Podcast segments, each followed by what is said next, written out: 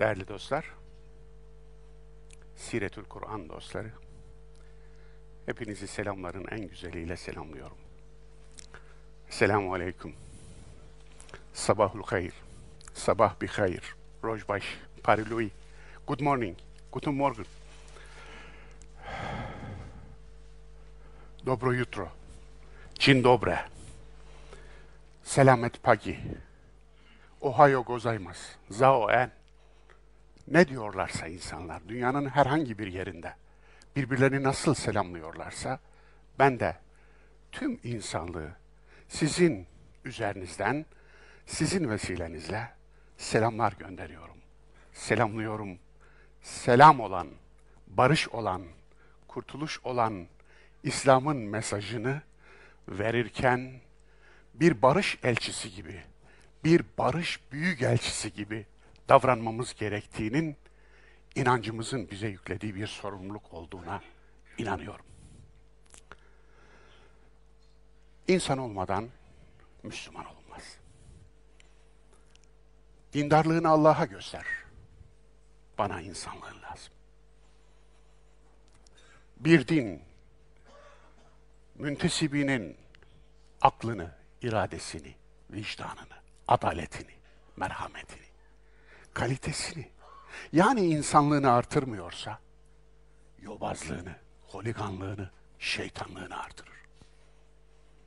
Bir din, mensubunu uyuduğu uykulardan uyandırmıyorsa, mensubunu diriltmiyorsa, mensubunun aklını, iradesini, vicdanını ayağa kaldırmıyorsa, o din onun için uyuşturucuya dönüşür. Uyuşturucuya dönüşen bir dinden Allah'a sığınırız. Cahilin dindarlığı arttıkça sapması da artar. Cahile bir şey verecekseniz, cehaletiyle bilgiyi yer değiştirmeyi deneyin. Yani bilgi verin. Cahile din verirseniz, cahilin elinde din bir ölüm makinasına, bir terminatöre dönüşür. Değerli dostlar, Siretül Kur'an dersimizin beşincisindeyiz. Hamdolsun. Bugün yine giriş derslerinden bir tanesini işleyeceğiz. Dersimizin konusu cahiliye şirk ehlinde ekonomi. Cahiliyede ekonomik yapıyı işlerken belki insanlık tarihinin şöyle kuş bakışı bir özetini de vereceğiz. Unutmuşum derse bir ana başlık koymayı ama sizinle paylaşmamda bir sakınca yok.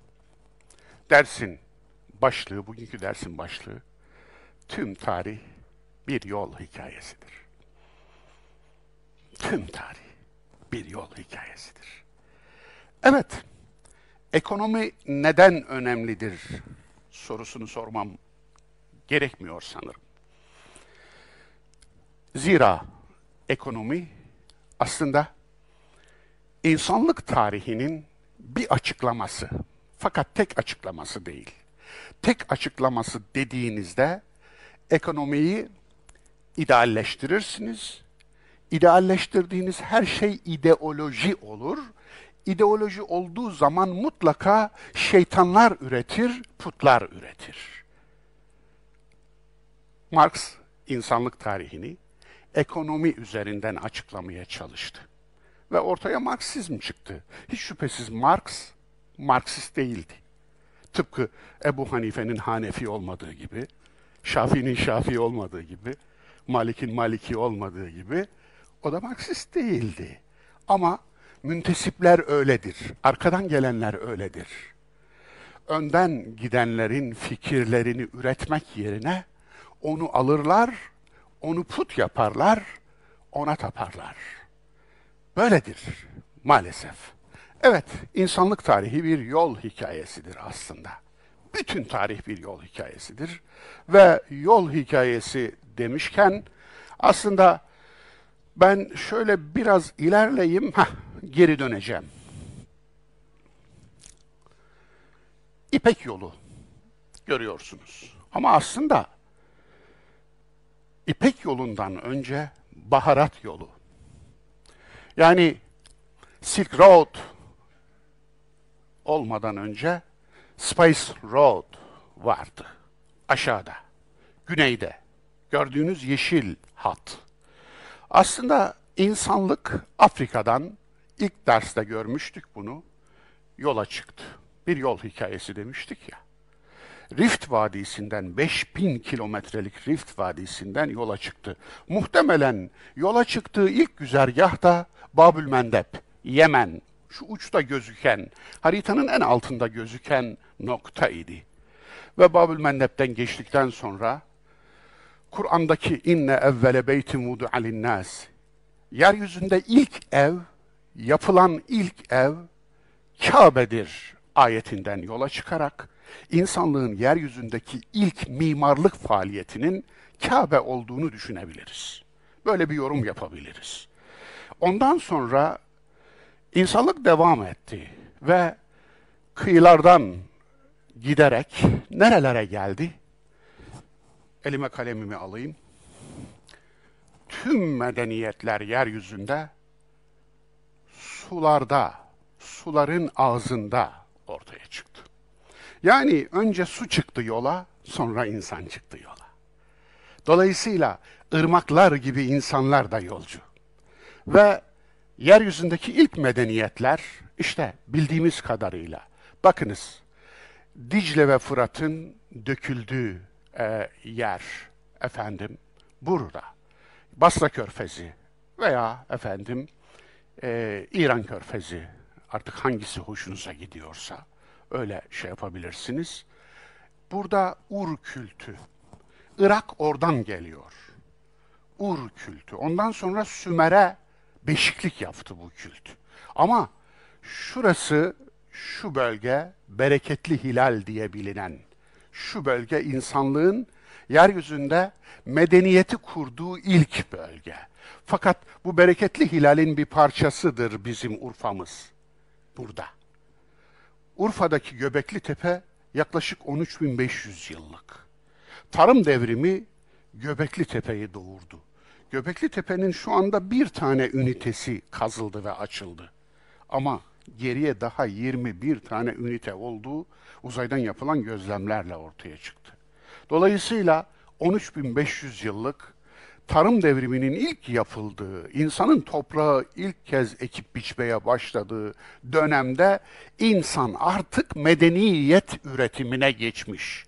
Ve burada Şattül Arap su yolunda, şurada Basra'nın yani Dicle ve Fırat'ın denize döküldüğü yerde Ur kültü kuruldu. O kült Sümer'e, efendim e, Asur'a, Babil'e, e, efendim Aram'a, e, Urartu'ya, e, Elam'a ve bunun gibi medeniyetlere beşiklik yaptı.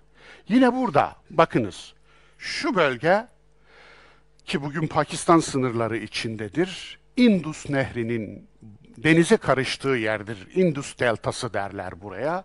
Bu nehirde yine Himalaya Dağ silsilesi içinden gelir. Burada ben gittim Harappa var. Yeryüzünün en eski şehirlerinden biri. Dolayısıyla orada bir medeniyet kuruldu. Yine su yürüdü, insanlık yürüdü, suyla insanlık orada buluştu. Şurada, şu körfezin içinde, Hint körfezinin içinde, Kalküta görüyorsunuz. Ganj buradan dökülür. Brahma Putra nehri buradan dökülür. İki ayrı kol halinde gelir ve buradan dökülür denize. Bu döküldüğü yerde de bir medeniyet kuruldu. Ganj medeniyeti. Haritada görmüyoruz ama aslında ucunu görüyoruz. Bakınız burası Sarı Deniz aslında. Sarı Deniz körfezinin en ucu. Ki e, Pekin'de şuralarda bir yerde. Buradan Sarı Irmak dökülür.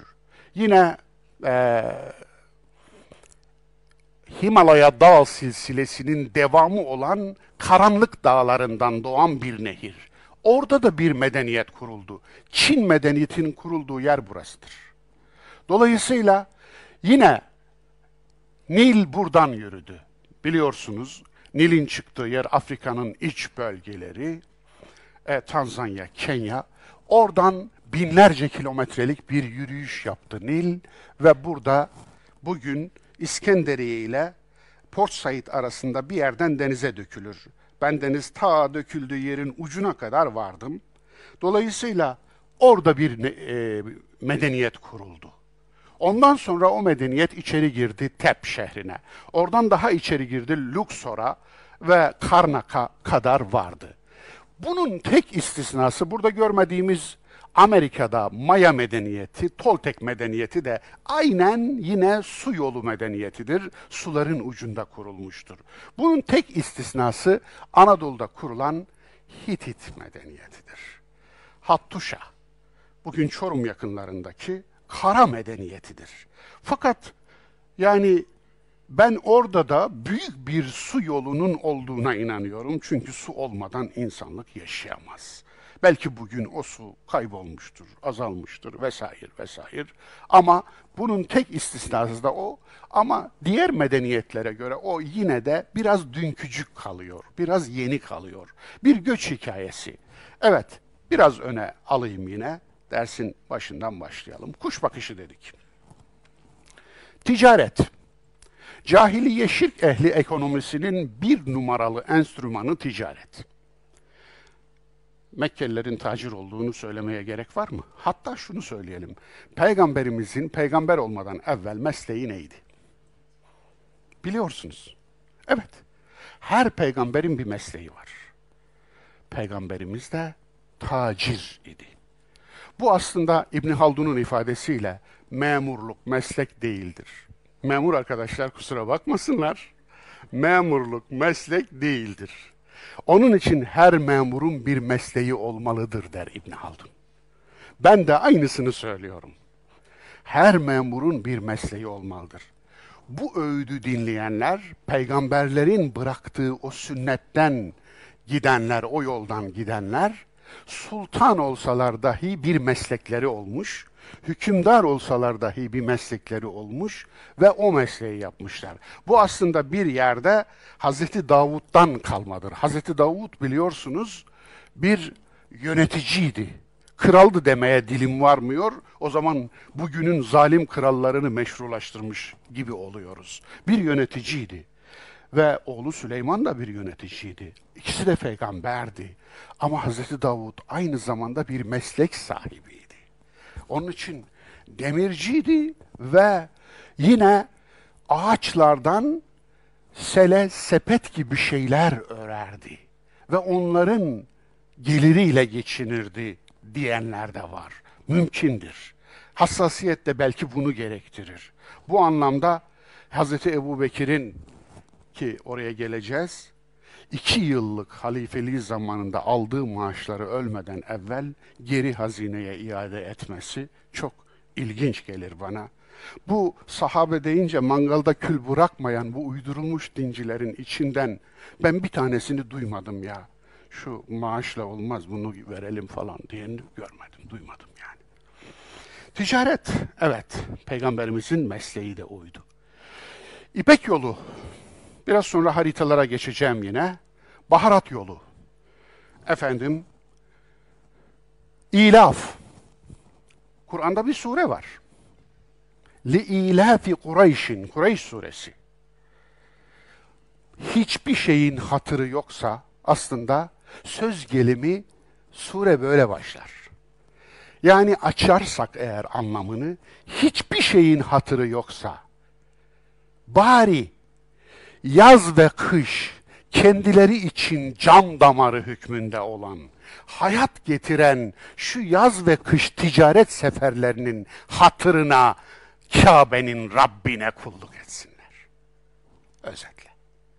لِإِلَافِ قُرَيْشٍ İlafihim رِحْلَةَ الشِّتَاءِ وَالصَّيْفِ Yaz ve kış ilafı. Yazın kuzeye, kışın güneye. Yani Arap, e, Yemen tarafına kışın. Çünkü oralar serin oluyor. Ama yazında kuzeye, Şam tarafına, Filistin tarafına sefer düzenlenirdi. Bu seferlerde kervan 2500 deveye kadar çıkabilirdi. Bu hacmi düşünebiliyor musunuz? 2500 develik bir kervan.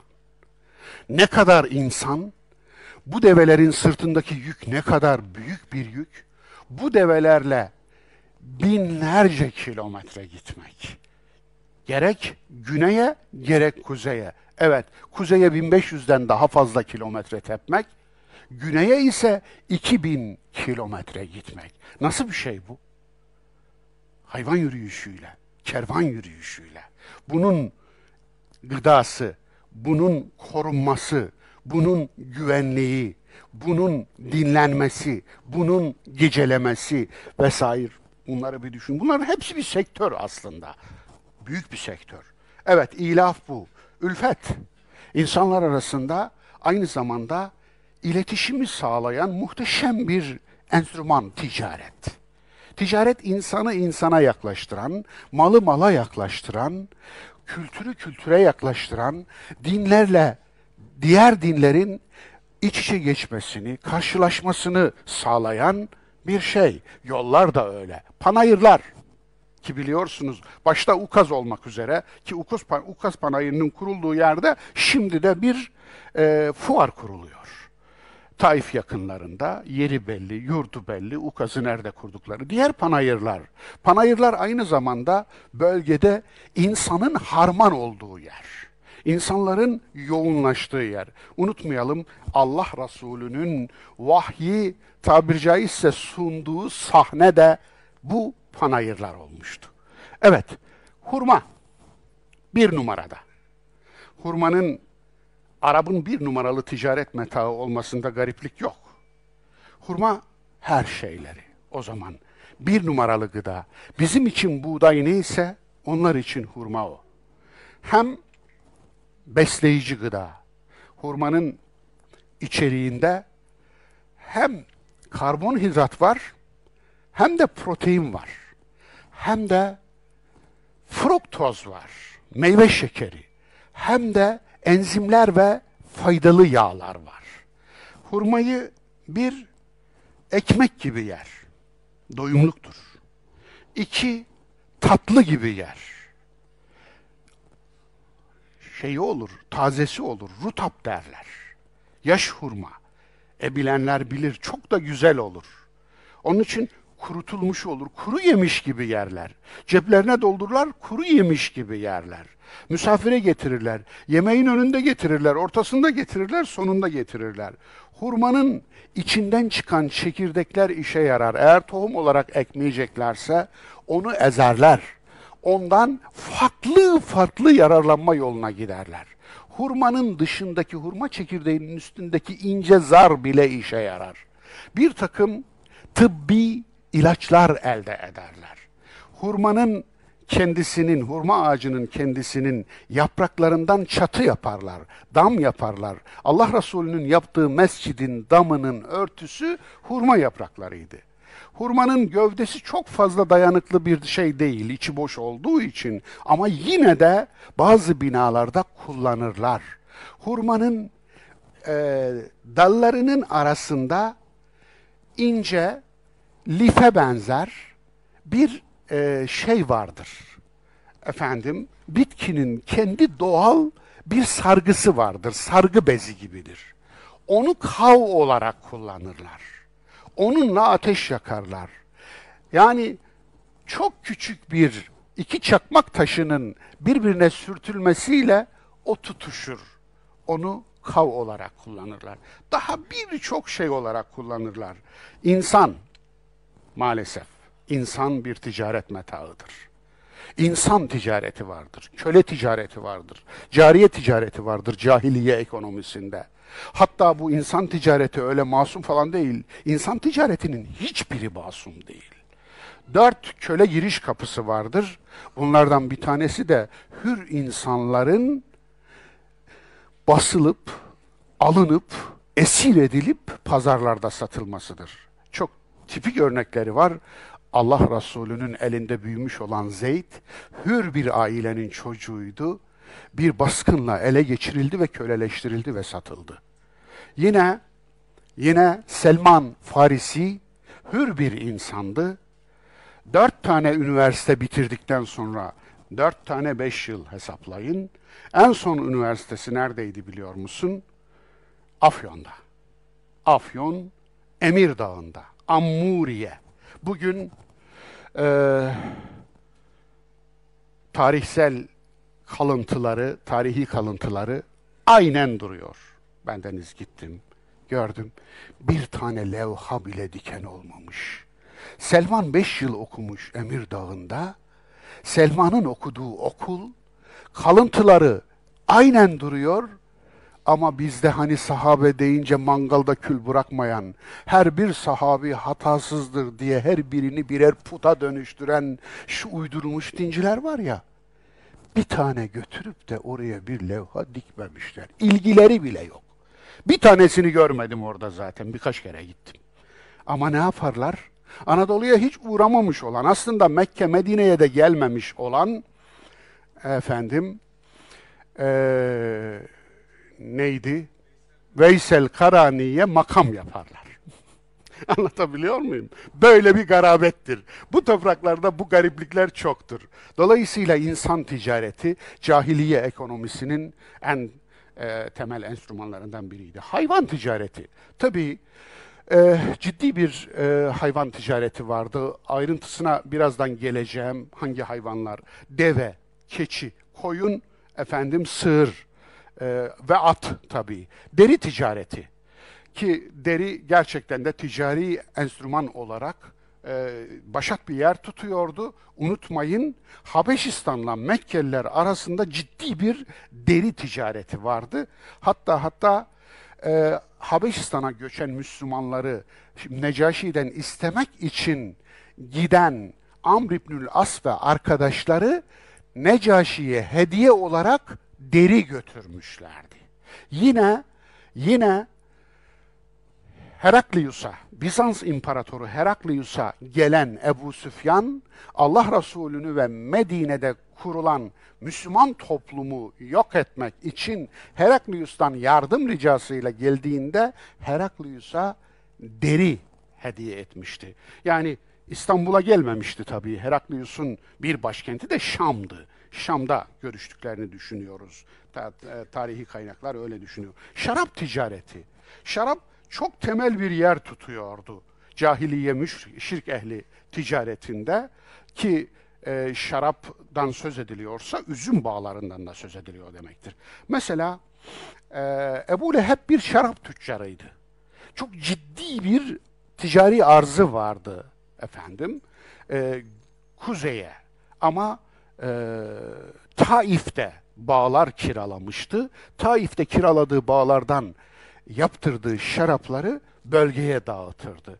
Yine e, şarap e, ticareti derken e, sadece şarap değil, e, sirke ticareti ciddi bir yer tutuyordu. Çünkü o günün bir tür e, mikroptan korunma için kullanılan bir unsur olarak da görülüyordu. Yine şıra ticareti ki üzüm şırası, e, efendim hurma şırası, arpa şırası ki nebiz deniyordu buna. Bunun da bir ticari e, pastada payı vardı. Bu nebiz biraz daha ileri giderse, fermante e, olurken biraz sınırı aşarsa bira oluyordu tabii. Evet, e, yağ ticareti. Arap yağı çok sever. E, yağ hayatın bir parçası. Bu yağın bir kısmı zeytinyağı. Taif zeytinleri meşhurdu. Taif'te zeytinyağı üretilirdi. Çok ilginç değil mi? Ama aslında Şam bölgesi zeytinyağının merkeziydi. Filistin zeytinyağının merkeziydi. Unutmayalım. Onun için ve tin ve zeytun yani eğer Kur'an'da bir kelime geçiyorsa bölge halkının tanıdığı bir şeydir o. Dolayısıyla yağ ticareti yapılıyordu. Zeytinyağını genellikle yemek için değil, yakmak için kullanırlar, kullanırlardı. Yemek için hayvan iç yağı kullanırlardı. Arap yağa karşı bir özel ihtimam gösterirdi. Öyle ki yağlı yer, elleri yağlı böyle damlaya damlaya onu böyle üstüne sürerdi rihuhu hayrun min fıktihi derdi. Kokusu yokluğundan hayırlıdır. Tahıl ticareti. Tahıl efendim e, Mekke'de yok. Mekke tahıl ekmiyor. Mekke'de çok güzel karpuz olur. Bilmem Mekke karpuzu yiyen var mı içinizde? Yani Mekke'de karpuz tarlaları ben gittim gördüm. Yani nerede yetişir? Kumun içinde yetişiyor. Ama Mekke'de öyle bölgeler var ki Reci vakasının olduğu yere gidin, orada şöyle kumu kazıyın su çıkar. Öyle su rezervleri var. Dolayısıyla e, Mekke'de tahıl yok. Peki tahıl nerede? Yemame'de. Biraz daha güneyde. Yemame bölgenin tahıl ambarı tabiri caizse orada ekiliyor. Mekke'ye de tahılı ora veriyor. Daha çok arpa geliyor. Buğday ekmeği nadir. Arpa ekmeği yiyorlar. Biraz esmer. Efendim şimdi pahalı ekmek oldu. Çok ilginç. Eskiler arpa ekmeği yedi, buğday ekmeği yüzü görmedi diye böyle ağlarlardı neredeyse. Şimdi ise arpa ekmeği pahalı ekmek oldu. O da ilginç. Evet ama tahıl Yemame'den gelirdi. Malum Yemame'nin krallarından bir tanesi Sümame bin Usal, Mekkelileri Müslüman olduktan sonra öyle tehdit etmişti. Bundan sonra size zırnık yok. Aç bırakacağım demişti. Allah Resulü'nün işaretine kadar Allah Resulü aç bırakılmalarına tabii ki razı olmamıştı. Evet, e, başka e, ne? E, tahıl, tuz. Tuz, yani buzdolabı ticareti. Allah Allah, ne alaka? Tuz, buzdolabı. Buzdolabı. Buzdolabının olmadığı çağlarda dünyada buzdolabı tuzdur. Baharatlardır daha doğrusu. Neden? Gıdayı o korur. O olmadan gıdayı saklayamazsınız. Kışlık tayin yapamazsınız. Yani kayıt tutamazsınız, kayıt yapamazsınız, hazırlayamazsınız. Yani kışlık yiyeceklere kayıt derler değil mi?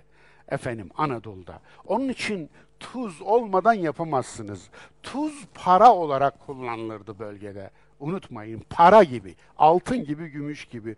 Tuz, tuzla alırdı. Tuzla satardı.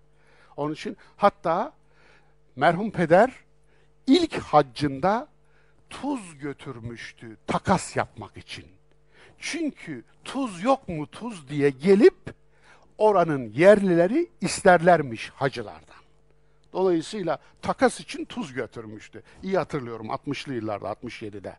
Evet e, bugün Afrika'da hala tuzun önemi o derece yüksektir. Tuz kervanları hala çalışır Afrika'da, çöl Afrika'sında. Kumaş ticareti, ciddi bir kumaş ticareti vardı bölgede. Dokumacılık azdı. Mekke zaten e, bu anlamda zanaatle uğraşmaz. Zanaati küçümserler. Hatta efendim yalancının adını demirci koymuşlar. Kayna. Yani yalancıya dair atasözleri de demirci üzerinden yürür. Demircinin sözü derler tutulmayacak sözlere ver. Kuru meyve ticareti, ciddi bir e, ticareti yok ama yine de var. Taif ve civarında e, nar ticareti yapılıyor. Nar yetiştiriliyor çünkü. Zeytin yetiştiriliyor. Üzüm bol miktarda yetiştiriliyor. E, bunların ticareti var. Evet. Yollar dedik. Bu İpek yolu. Aslında burada gördüğünüz İpek yolu e, biraz e, 1500 yıllık bir yol. İleriki tarihlerde eklenen İpek yolu tali İpek yollarında koymuşlar. Fakat şurada bir haritam var. Bu daha iyi gösteriyor. Bakınız, Şian'dan başlıyor. Şian vilayetinden başlayan yol geliyor efendim Çin'i boydan boya aşıyor. Aslında Doğu Türkistan buralar. Buralar Doğu Türkistan. Ondan sonra Kırgızistan'ı aşıyor. Ondan sonra Özbekistan aşıyor. Afganistan'a bir yerde giriyor. Ondan sonra İran'ı aşıyor. Rey üzerinden o zamanki adı Rey Tahran'ın ve efendim Irak'a giriyor. Irak'tan Şam'a geliyor. Şam'dan e, ikiye ayrılıyor. Bir e, tarafı e, güneye gidiyor ve baharat yoluyla birleşiyor. Bir tarafı da Antakya'ya ulaşıyor ve Anadolu'ya açılıyor. Aslında oradan ilerisi de var. İstanbul'a geliyor ve e, Akdeniz'den e, İtalya'ya gidiyor. İşte Marco Polo'nun ziyaretinden sonra özellikle e, Venedik, e, Ceneviz üzerinden daha e, önceleri e, Endülüs İslam Devleti'ne kadar uzanıyor. Hatta buradan Akdeniz'i boydan boya geçip e, Büyük Okyanus üzerinden Britanya adasına kadar uzanıyor. Yani ta kuzeylere uzanıyor. Böyle bir yol. Ama ana yol bu. İpek yolu. Ama bizi ilgilendiren asıl yol baharat yolu. Baharat yolu İpek yolundan daha eski. Çünkü insanlığın ilk yolları üzerinde bulunuyor. İlk göç yolları üzerinde. Bakınız, şurayı gördünüz mü dostlar? Burası Mekke. Mekke'nin güneyi. Burası Yemen. Burası Mekke, burası Medine. Burası bakınız Şam. Efendim Petra. Ee, Petra konusuna günü gelince gireceğim. Ee, Densiz Den'in efendim Dan Gibson'ın hazırladığı o videoyu izledim. Baştan sona çarpıtma, palavra, bazı doğruların içine serpilmiş ve Müslümanların Kabe'si, Mekke'si aslında Petra'ydı. Şeyine gelmiş, onu ispat etmeye çalışıyor. Gerçekten de seyretmek için kendimi zor tuttum, mecburdum, sabrettim, seyrettim. Günü gelince, konu gelince size bu belgesel hakkında ciddi böyle maddeler halinde e, nerede çarpıtmış, nerede yalan söylemiş, nerede bilgiyi yanlış kullanmış, nerede yanlış kaynaklardan beslenmiş, nerede palavra atmış onları söylemiş. Nerede de doğru söylemiş. Bazı yerlerde doğru söylemiş. Onları söyleyeceğim inşallah. Evet. Yani onu şimdiden söyleyeyim. Burası baharat yolu. Gördüğünüz gibi bu yol bütünüyle vadinin içinden gelir. Daha önce gösterdiğim için, işlediğimiz için çok uzatmayayım lafı. Mekke ticaretle meşhur bir yer. Ta eski Yunan kaynaklarında Makoraba, Dengips'in Mekke eski kaynaklarda hiç gözükmüyor diyor. Yalan gözümüzün içine baka baka bu kadar söylenir mi? Olur mu? Onun için Yunan coğrafyacıları Mekke'nin adını vermişler Makoraba olarak. Ta peygamberimizden bin yıl evvel Mekke'nin adı kaynaklarda kayıtlı. Öyle şey olur mu? Evet, bu yol, bu yoldan ne geliyor? Bakınız, ta Hindistan'dan itibaren geliyor. Seylan, Sri Lanka, burası, şu anda Sri Lanka. Buradan baharatlar geliyor. Buradan maskat geliyor. Muskat baharatı, bilmem hiç gördünüz mü? Kırmızıdır ve çok birçok şey için kullanılan müthiş bir baharattır. Tabir caizse yemek maymuncuğu diyebiliriz. Onun için muskat üzerine Avrupalılar birbiriyle savaştılar. Hollandalılarla İngilizler yıllarca birbiriyle sırf muskat için savaştılar. Dolayısıyla buradan onlar geliyor. Yine kereste geliyor Mekke'ye mesela. Çünkü Mekke'de kereste çok az, Taif civarında ama o da çok fazla işe yaramıyor, uzun süreli dayanmıyor. Kereste geliyor. Yine bu bölgelerden e, e, insan geliyor. Mesela şu aşağıdan geliyor. Özellikle Afrika tarafından insan geliyor. Karşı kıyılardan insan geliyor. Habeşistan'dan ki Etiyopya burası. Burası Cibuti. Burası Somali. Bunun altında hemen Kenya var. Onun altında efendim şey var. Nedir? Sadık Bey. Tanzanya var. Efendim Tanzanya'nın karşısında efendim e, şey adası var. Madag e, yok Madagaskar daha aşağıda güneyde efendim e, ismi Zanzibar adası var. Zanzibar adası köle e, istasyonu olarak kullanılıyor. Efendim vesaire vesaire. Dolayısıyla bu yol Mekke'nin can damarı. Bölgeyi besleyen bu yol, şu yol. Bu yol içeriden gidiyor. Buradan kervanlar yürüyor. Aynı zamanda gemilerle milattan önce 1300'den itibaren de gemilerle bu yol işlek biçimde kullanılıyor. Kim kullanıyor bunu? Bunu efendim Fenikeliler kullanıyor. Fenike medeniyeti deniz medeniyeti, deniz ticareti medeniyeti zaten Hazreti Süleyman devletini armadalarla, deniz ticaret filolarıyla donatan da Fenike medeniyetidir. Fenike medeniyetiyle Süleyman, Hazreti Süleyman milattan önce 9. yüzyılda birleşiyor ve Hazreti Süleyman'ın devletini bir dünya devletine çeviriyor. İşte Bizantium köyü, Bizantium aslında e, şeyi öyle kuruluyor. Efendim e, limanı diyelim, ticaret limanı. E, ilk defa ki e, burada e, Gayrettepe İstanbul'da ilk kurulan kale. Boğaz'ın gözlendiği, Boğaz'ın görüldüğü ilk İstanbul oraya kuruluyor. İlk köy oraya kuruluyor. Aslında maksatları da oradaki limanı korumak. Limana giriş çıkışları kontrol etmek. Trabezus, Trabzon. Bakın bu aynı zamanda İpek yolunun bitiş noktalarından biridir. Orada öyle kullanılıyor ve düşündüğümüz şu ki Hazreti Süleyman döneminde kurulan limanlardan, ticaret limanlarından biri. Akdeniz'de yine bugün Tunus'ta Kartaca limanı öyle kuruluyor. Yine üç tane liman kuruluyor. Bugünkü İspanya'da, İberik Yarımadası'nda. Yine o dönemde kuruluyor. Yani aslında buranın ticaret yolu olması çok eski bir hikaye. Çok çok çok eski. Evet devam edelim.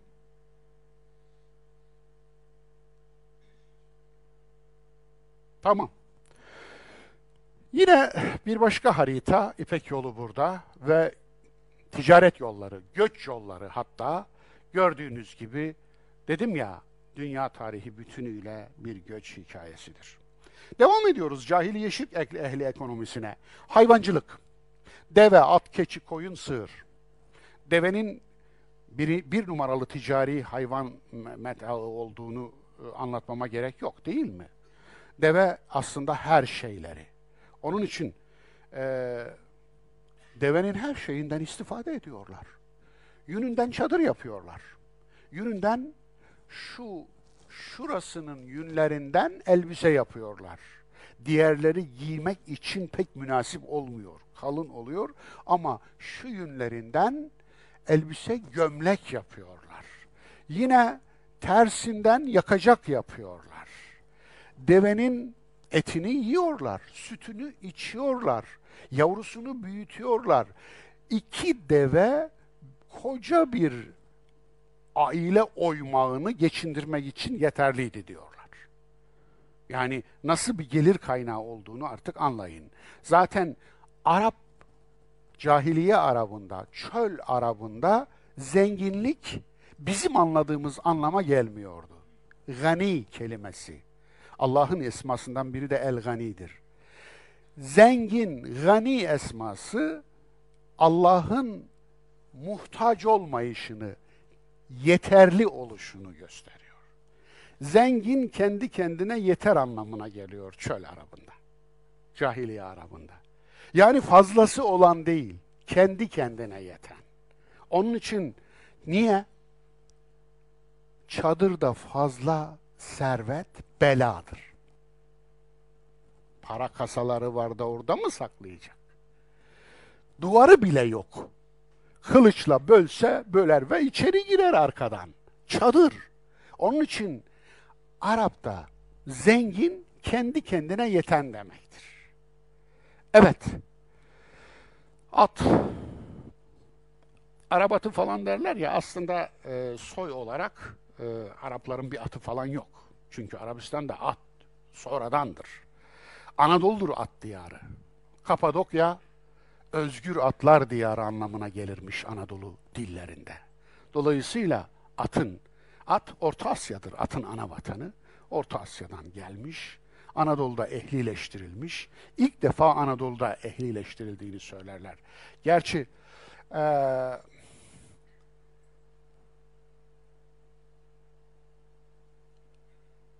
o konuda anlatılan hikayelere girmeyeyim. Girersem biraz uzun kaçacak. Evet keçi Keçi Arap için eğer deveye besleyemiyorsa, deveye bakamıyorsa, deveye ihtiyacı yoksa, özellikle dul hanımlar, e, erkeği olmayan evlerde keçi beslenirdi. Çünkü keçi ne bulursa yiyor. Bölgede otlaklar yok, meralar yok. Onun için bugün de Arabistan keçileri kağıt da yerler, karton da yerler, kutu da yerler, yerlerde yerler. Onun için keçi öyle. Koyun nadiren besleniyordu. Sığır vardı yeteri kadar. Ziraat, tahıl, üzüm, nar, zeytin, incir, sidr, bir tür Arap e, kirazı, sidratül müntehada kullanılan var ya, Kur'an'da geçen sedir. Aslında biz sedir diye başka bir ağaca diyoruz. Çam cinsidir bizde sedir. İşte Lübnan sediri. Konik biçimde çok mevzun bir ağaçtır. O değil, daha başka bir ağaç bu. Zanaat, demircilik, marangozluk, dokuma, kuyumculuk, dericilik. Cahiliye Arap ekonomisinin zanaat e, ile ilgisi bu. Ama bunların hiçbirini, hemen hemen hiçbirini Arap yapmaz. Niye? Arap zanaatı küçümser. Zanaatkarlık Arap'ın gözünde, cahiliye Arap'ının gözünde pek makbul olmayan bir şeydir. Onun için gayn gayna dedim üzerinden yalancılığı tanımlamış demirci üzerinden. Demircilik Mekke'de yaklaşık 25 demirci vardı. 25'i de Hristiyan ya eski köle ya da halen köleydi. Dolayısıyla ne yaparlar bunlar? Öncelikle silah yaparlar, kalkan yaparlar, kılıç yaparlar, ok yaparlar, mızrak yaparlar, okucu yaparlar. Daha başka ne yaparlar? Menteşe yaparlar kapıların efendim. Yani insanlara daha başka ne yaparlar? Toprağı işleyecek çapa gibi, kazma gibi şeyler yaparlar vesaire. Marangozluk. Ee, marangozluk da vardı. Yine onlar da yabancılardı. Yani bölge Arabı, cahiliye Arabı meslek yapmazdı, küçümserdi. Dokuma çok küçüktü. Dokuma genellikle de Taif taraflarındaydı. Kuyumculuk ve bir de daha güneyde e, yapılandı. E, kuyumculuk. Kuyumculuğu da Yahudiler yapardı. Yine Arap yapmazdı. Tamamını Yahudiler elde ele geçirmişlerdi bu sektörü. Mesela Kaynuka oğulları kuyumculuk yaparlardı. Medine'deki üç Yahudi kabileden biri. İşte onların da mesleği buydu. Dericilik, biraz önce söylediğim için geçiyorum. Madencilik, çok ilginç bir madencilik hikayesi vardır Arabistan'da. Hatta bazı oryantalistler, doğu bilimciler Kabe'nin ve Mekke'nin orada olma sebebini altın madeniyle açıklarlar. Gerçekten de bölgede ciddi altın madenleri var. Hatta bir şey söyleyeyim. Mısır firavunları altın madeni var diye bölgeye sefer düzenlemişler.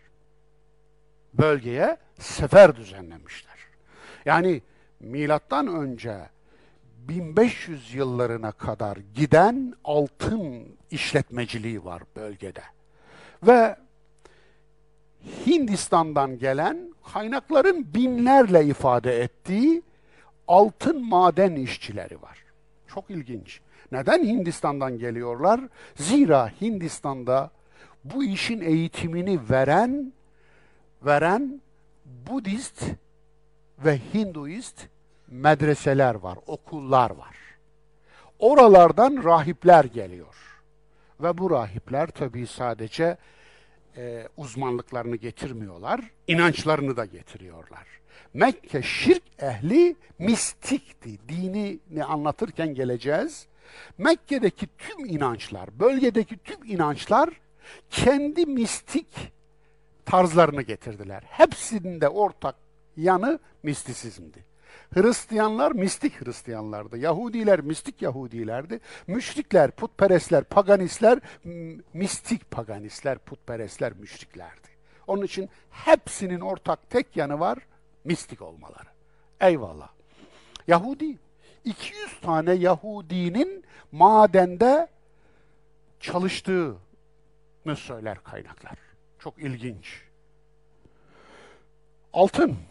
Bakınız bunlar altın madenlerinin isimleri. Bişe, Zenkan, efendim benatu harp, benatu harp.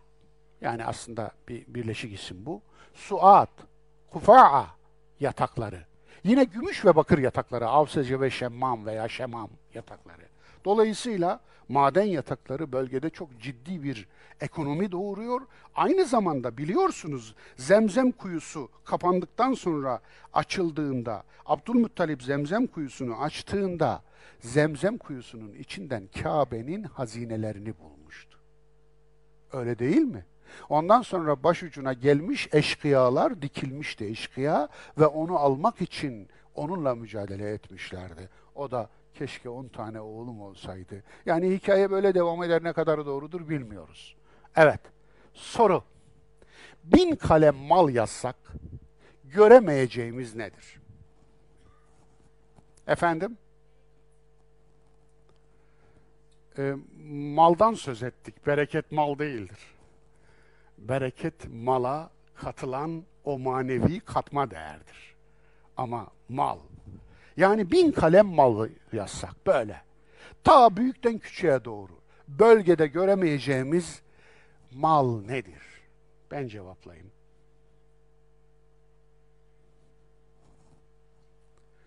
Divit, hokka, mürekkep, rık, varak, papyrus. Aynen öyle diyeceğim efendim. İlim diyeceğim. İlim, bilgi. Bilgiye değer yok. Cahiliye, tam cahiliye. Bunların hepsi var. Hepsi de aslında İpek yolundan ve baharat yolundan giden şeyler. Fakat bölgenin bunlara hiç mi hiç iltifatı yok. Divit biliyorsunuz kalem. Eskinin kalemi. Hokka biliyorsunuz. Mürekkep biliyorsunuz.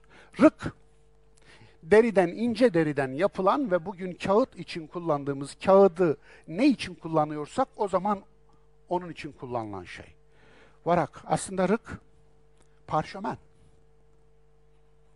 Bizdeki adı parşömen. Parşömen Bergama'da üretildiği için parşömen demişler.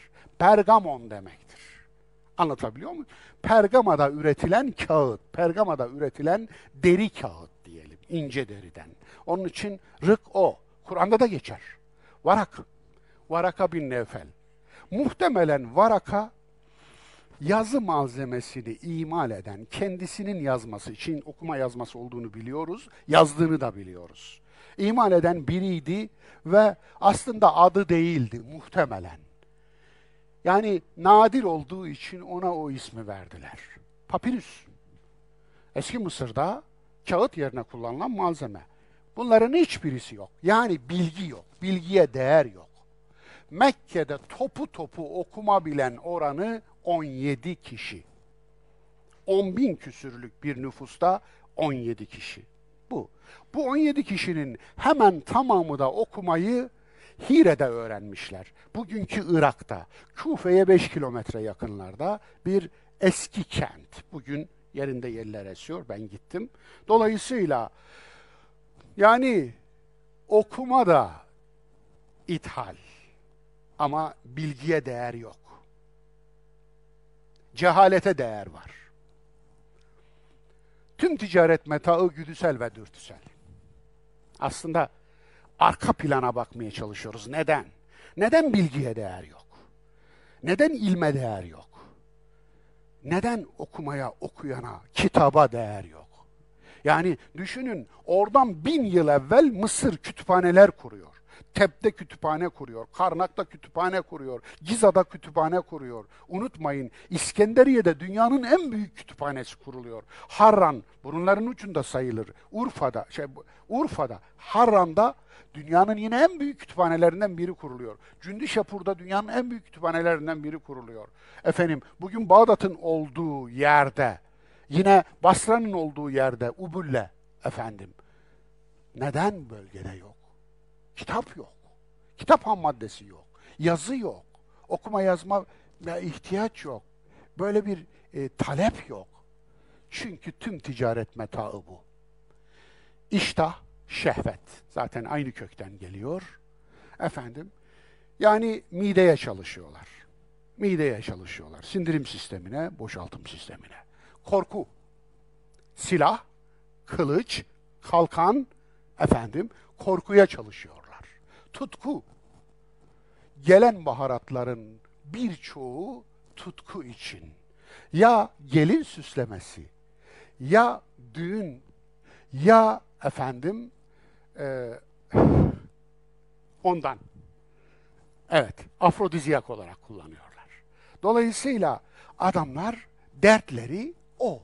Ye, iç, çiftleş, uyu, kal, savaş, bir daha ye, iç, bir daha savaş. Öfke.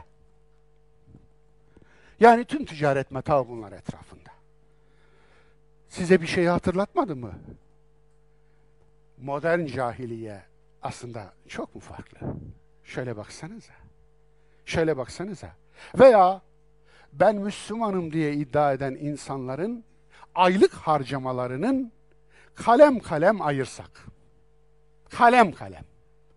Bu ailenin aylık harcamasında mide için harcanan şu. Giysi için, sırt için, beden için, çürüyecek beden için harcanan şu. Efendim, keyif için, zevk için harcanan şu. Beyin için, bilgi için, akıl için harcanan desek. Hangisi en başa, hangisi en sona gelir? Peki bir şey değişmiş oluyor mu? Cahiliye nasıl değişecek? Cahiliye nasıl tarihte kalacak? Bir aile kendi bütçesinin hiç değilse yüzde beşini, yüzde onunu kültüre, bilgiye, kitaba, ilme, öğrenmeye ayırmıyorsa o aile hala cahiliyenin devamı sayılır. Başka bir izahı var mı? Sürpriz olsun diye getirdim. Türkiye'de bakanlık tarafından, ilgili bakanlık tarafından yayınlanmış bir sikke albümü bu. Yani sikke ne olduğunu biliyorsunuz değil mi? Eskiden basılan tarihi paralar, paralar yani. Efendim, Allah Resulü'nün dinar ve dirhem kullandığını biliyoruz. Kur'an'la sabit. Ali İmran suresi 75. ayette. Eğer diyor, yani ehli kitabı ayırıyor, temiz ediyor. İyisi var diyor, kötüsü var diyor. Yani Hristiyanları bir çuvala doldurup da cehenneme atamazsınız diyor. Yahudileri bir çuvala doldurup da hepsini bir sayıp diyor çöpe atamazsınız. Niye? Ayıracaksınız diyor. İyisini kötüsünü. İyisini kötüsünü nasıl ayıralım ya Rabbi? diye soruyoruz Kur'an'a Ali İmran suresinde. وَمَنْ اِنْ تَأْمَنْهُ بِدِينَارٍ la yueddihi ileyk. Efendim. Yani eğer bazılarına var ki bir kantar altın versen bir kuruşuna dokunmadan sana teslim eder. Yani hakka geçmez, çalmaz, çırpmaz, yalan söylemez, kul hakkı yemez. Bir Hristiyan çeşidi var, bir Yahudi çeşidi. Bir de bir tipi var ki bir tek dinar versen onun üstüne oturur. Vermemek için, hiç olmazsa ucundan kıyısından kırpıp eksiltmek için, eğelemek için bahaneye bakar diyor. Böyle bir ayrım yapıyor, ayrım yapmamızı istiyor. Bugünkü Müslümanlar da bu ayrımdan eser görüyor musunuz? Bunun için mümeyyiz akıl gerekli, seçip ayıran bir akıl gerekli. Bunun için analitik bir zeka gerekli. Bizimkisinin analizle ilgisi yok. Bizimki genelleme yapar, doldurur. Yani sevdiğinin her şeyini sever, günahını, hatasını, kis, pisliğini sever, nefret ettiğinin de iyiliğinden de nefret eder. Her şeyiyle çöpe atar. Çünkü süpürücüdür. Ayrım yapmaz. Kur'an böyle bir ayrım öğretiyor. İşte orada geçen dinar. Bakınız, Peygamberimiz dinarı kullandı. Bu dinarda bakınız Heraklius'un kabartması var. Yanında da veliahtının yani kendisi ölünce yerine geçecek olanın kabartması var. Gördüğünüz gibi. Allah Resulü bunları kullanmış. Sakınca da görmemiş. Sorun da görmemiş. Yani görüyorsunuz değil mi? Şunu söyleyince anlıyorsunuz. Şirk deyince adına put gelen, aklına put geliyor adamın. Oysa her put şirk değildir, her şirk de put değildir. Her heykel put değildir. Anlatabiliyor muyum? Onun için aslında ağzına kadar şirkle dolu canlı putları var. Yüreğini puthaneye çevirmiş ama diyor ki müşrik onlardı diyor. Biz temiziz, cennetliyiz. Yo, öyle değil işte. Dolayısıyla bu dinarın peygamberimizin kullandığı Bizans altın parasının hangisi olabileceğini ciddi manada aradım. 1610 baskılı ne derler ona efendim e, darphanede efendim emisyon derler değil mi? 1610 emisyonu bu. Şu para. Ve Bizans darphanesi çok. 6 tane darphanesi var. Ana darphane. Bir tanesi de e, Hatay'da. Antakya'da. Muhtemelen ya İskenderiye'deki paralar geliyordu bölgeye, Peygamberimizin ve arkadaşlarının harcadığı paralar ya da Hatay'daki baskı basılan paralar geliyordu. Muhtemelen Şam'da da bir basım vardı. Yani bu bölgede basılan paralardan biri bu ve bu 1610 baskısı. Yani Kur'an'ın inmeye başladığı yıl. Öyle her yıl, her gün, her ay para falan basmıyorlardı. Çünkü paranın taşınması korkunç bir e, şey gerektiriyordu, güvenlik gerektiriyordu. Sırf bunun için çeteler vardı. Hatta sırf bunun için devletler arası savaş çıkıyordu. Hazineye ulaşmak ve el koymak için. Onun için muhtemelen peygamberimizin kullandığı ve sahabenin kullandığı dinarlar, altın paralar bunlardı. Evet. Kureyş ve Tebbet. İki sure bir tip. Menfaat toplumu Kureyş. Cahiliye şirk ekonomisinin arkasındaki o zihniyeti okuyoruz şu anda. Menfaat toplumu. لِإِيلَافِ قُرَيْشٍ إِيلَافِهِمْ رِحْلَةَ الشِّتَاءِ وَالصَّيْفِ فَلْيَعْبُدُوا رَبَّ هَذَا الْبَيْتِ Bari şu beytin Rabbine kulluk edin. Niye? Bu beytin ekmeğini yiyorsunuz. Kadir kıymet bilmezler. Bu Kabe'nin ekmeğini yiyorsunuz. Bu Kabe'nin Rabbine şirk koşuyorsunuz. Bu Kabe'nin Rabbine kulluk etmiyorsunuz. Niye ihanet ediyorsunuz? Niye ekmek yediğiniz sofraya böylesine ihanet ediyorsunuz? Diyen bir sure, Kureyş suresi. فَلْيَعْبُدُوا رَبَّ هَذَا الْبَيْتِ اَلَّذ۪ي اَطْعَمَهُمْ مِنْ جُوعٍ وَآمَنَهُمْ مِنْ خَوْفٍ Ki o Kabe'nin Rabbi sizi açlıktan güvenliğe çıkardı. Sizi açken doyurdu, güvensizken güvenlikli hale getirdi. Zira güvenliğiniz de bu Kabe'ye bağlı. Güvenliği de bu sayede sağladınız çünkü. Çünkü neden? Çünkü Beytullahil Haram, güvenli ev. Haram, yasak ev değil, güvenli ev. Oradaki haram güvenlik ifadesidir. Orada güvenlik var. İnsanların birbirinin canına, kalına, malına, ırzına dokunulmaz. Dokunulmaz mı gerçekten? O ayrı bir mesele. Evet, mülk kabilenindir. Cahiliye Arap zihniyetinde mülk kabilenindir. Mülk kabilede herhangi bir ferdin mülkü olmaz. Dolayısıyla kabilenin mülkü kabile şeyhinindir. Geldik mi? Geldik mi zurnanın orasına? Geldik, yine geldik. Yani yani mülkümüzün hiçbirimizin mülkü yok. Hepimizin mülkü kabilenindir. Peki şeyhim kabilenin mülkünü kim yönetir? E şeyh yönetir. Bunu bilmeyecek ne var? Yani hepinizin malı benimdir. Dolayısıyla kabile şeyhi eğer isterse hoşuna giden bir mala el koyar, hoşuna gidenin malını alır. Zaten zaten Mekke'deki sorun da buydu. Hilfül Fudul bunun üzerine yapıldı. Ebu Leheb bir cins isimdir. Siz özel isim mi zannettiniz? Ebu Leheb ölür, Ebu Leheblik ölmez demiştim ta 20 yıl evvel. Hala aynısını söylüyorum. Ebu Leheb ölür, Ebu Leheblik ölmez. Firavun ölür, Firavunluk ölmez. Ebu Leheb yaşıyor.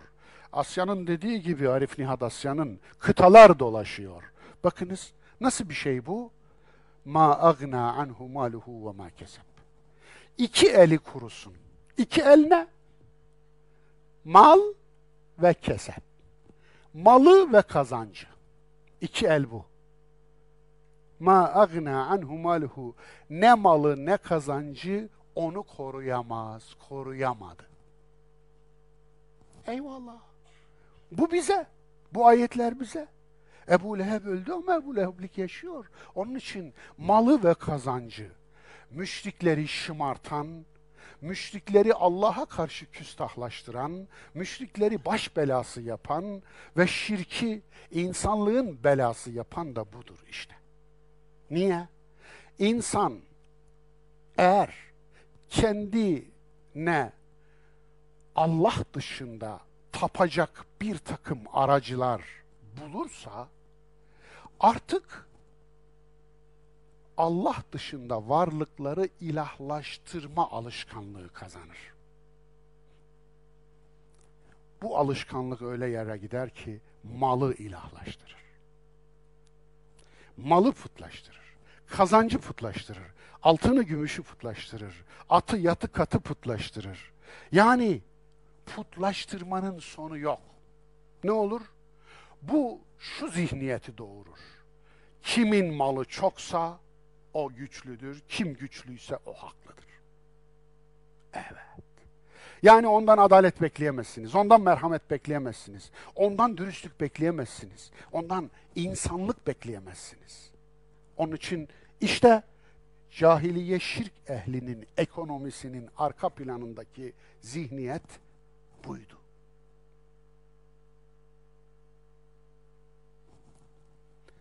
Değer değil fiyat odaklı bir zihniyetti. Cahiliye ekonomisinin arkasındaki zihniyet. Nasıldı? El emin demişlerdi değil mi Allah Resulüne? Allah Resulü olmadan daha. Peygamberlik gelmeden el emin demişlerdi. 25 yaşlarındaydı. Efendim affedersiniz 35 yaşlarındaydı. Kabe'yi yani yaparken Hacerül Esved'i kim koysun? Şu kapıdan kim girerse o koysun. Kılıçlar çekilmişti. Birbirlerini öldüreceklerdi. Ben koyacağım, sen koyacaksın. Niye? Hazreti İbrahim'den kalan tek hatıra olarak biliyorlardı Hacer Lesved'i. İbrahim'den kalan tek hatıra. Onun için İbrahim'den kalan hatırayı kim kucaklamak istiyorsa onun namı yürüyecekti. Onun şanı yürüyecekti. Peki ama razı değillerdi. Kapıdan yetim girdi. Yetim. Yetim girdi. Ve işte dediler tam da adamı geldi. El emin. Güvenilir adam geldi. Ve o koysun. Güvenilir olduğunda ittifak ettikleri o adam için çok değil yedi buçuk yıl, sekiz yıl sonra o tarihten sekiz yıl sonra El Mecnun cinlenmiş deli diyeceklerdi. Satacaklardı. El Emin dediklerini de satarlar ticaret yapıyorlar adamlar, tacirler. Niye? Şirk zihniyetinde, şirk ekonomisinde her şey satlıktır. El emin de satılır. Evet. Her şey satlıktır. Tut ki sosyal medya var. Uydurulmuş din altına neler yazardı. Şimdi bu manzarayı oraya götürüyoruz. Anlatabiliyor muyum? Bu manzarayı oraya götürüyoruz. Sosyal medya o gün olduğunu düşünelim. Allah Resulü dün el emin dedikleri insan bugün diyor ki babalarınızın taptıkları batıldı. Babalarınızın yolu sapık bir yoldu. Şu taptığınız putlar şirktir. Şirk koşmayın. Zulüm yapmayın. Adil olun. Onun bunun hukukunu çiğnemeyin. Yani Allah'tan başkasını aracılar yapmayın. Allah'a bizi ulaştırır diye birilerini put edinmeyin. Evliyalarınızı, velilerinizi ki velileriydi, Kur'an'da sayılan beş put. Vet, Süva, Yavuz, Yavuk, Nasr. Kavmin velileriydi. Evliyalarınızı, velilerinizi, peygamberlerinizi put edinip tapmayın. İyilerinize tapmayın diyordu. Şimdi altına ne yazarlardı? Yo.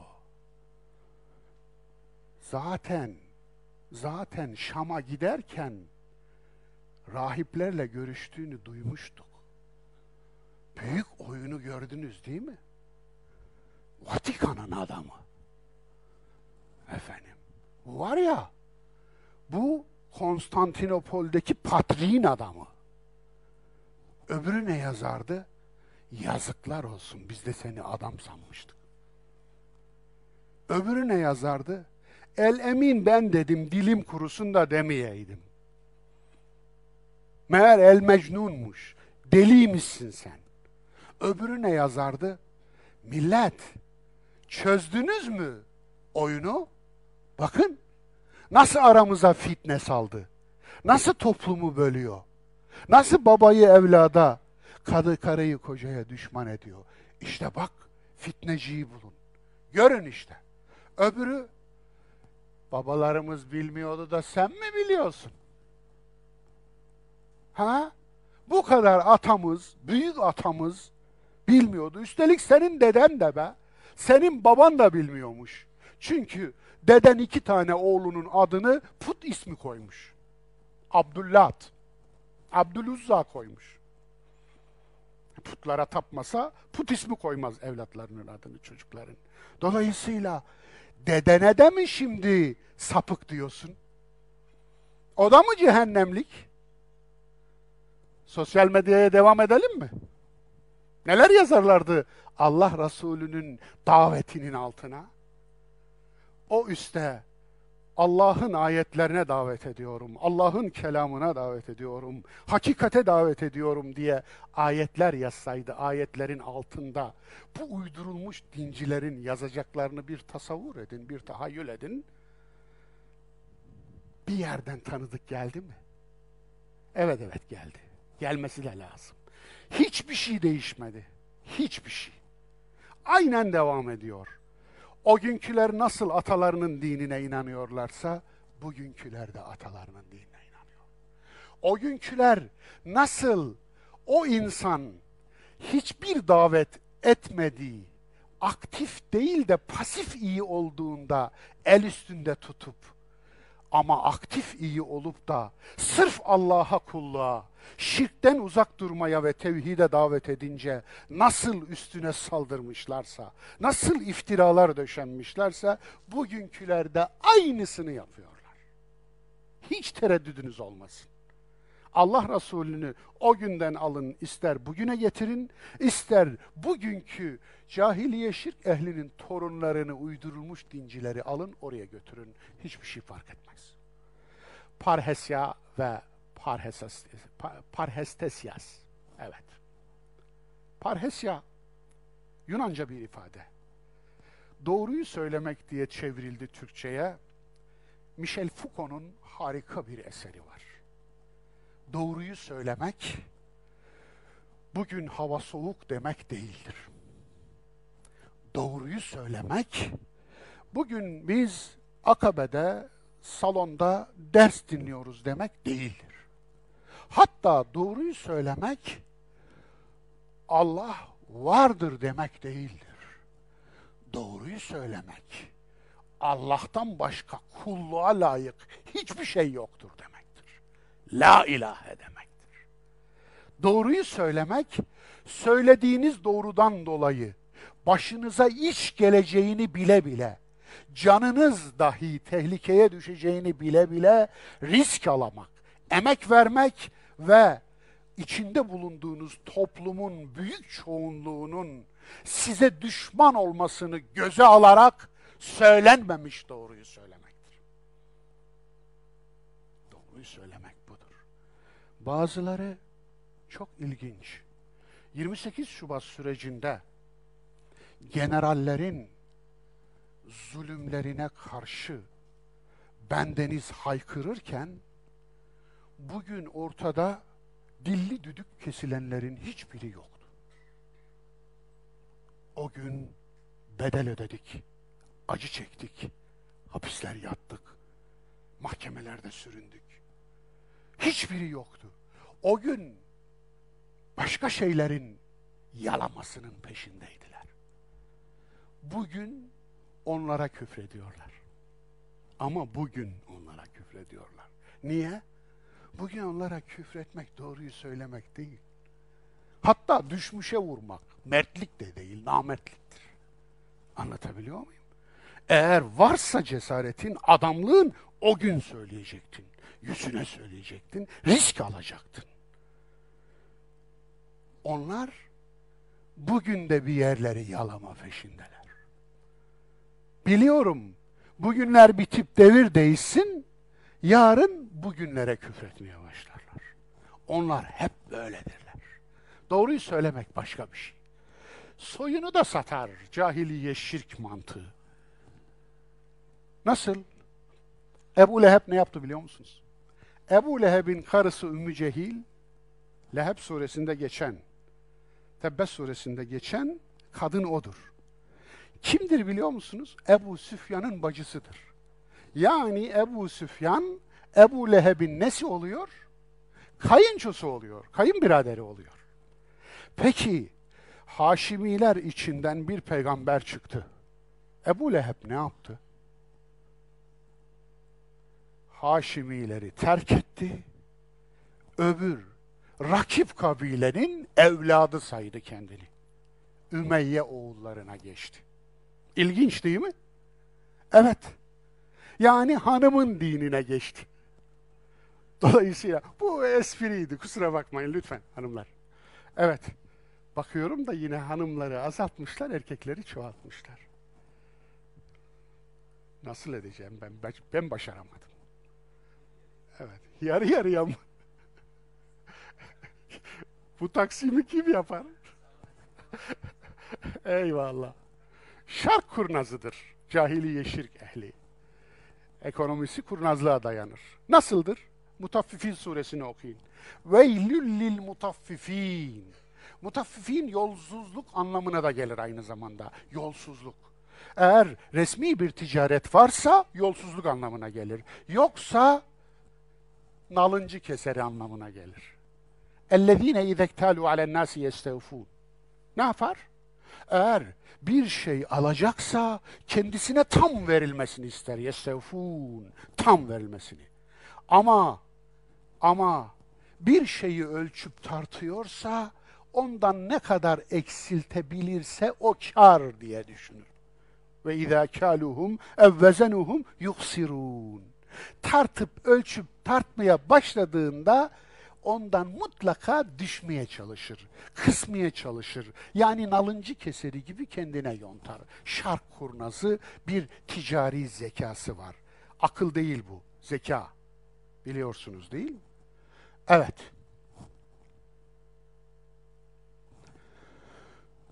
Ayetleri okuduğum için geçiyorum. Cahiliye ekonomisinin motivasyonu Servet güçtür. Güç devlettir, devlet hakkın ölçüsüdür. Motivasyon bu. Servet güçtür. Ma agna anhu maluhu ve ma keseb. Malı ve kazancı güçtür. Güç devlettir, devlet hakkın ölçüsüdür. Hilfül fudulleri ortaya çıkaran soygun düzeniydi. Hilfül fudul aslında fadıllar paktı demektir. Fadıllar sözleşmesi.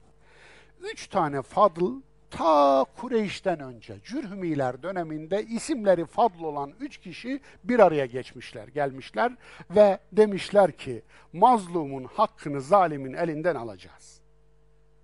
Düşmüşü destekleyeceğiz. Garibanı kollayacağız. Ezdirmeyeceğiz demişler. Bir pakt kurmuşlar. Ve işte ondan sonra birkaç kez kurulmuş Peygamberimizin de denk geldiği bir tanesi var biliyorsunuz. Abdullah bin Cüd'an'ın evinde böyle bir pakt kurmuşlar. Çünkü eziyorlar. Mazlumu eziyorlar, yoksulu eziyorlar. Biraz güçsüz olanın ekmeğini elinden alıyorlar, ensesine vuruyorlar ve haraca kesiyorlar ortalığı. Güçlüler.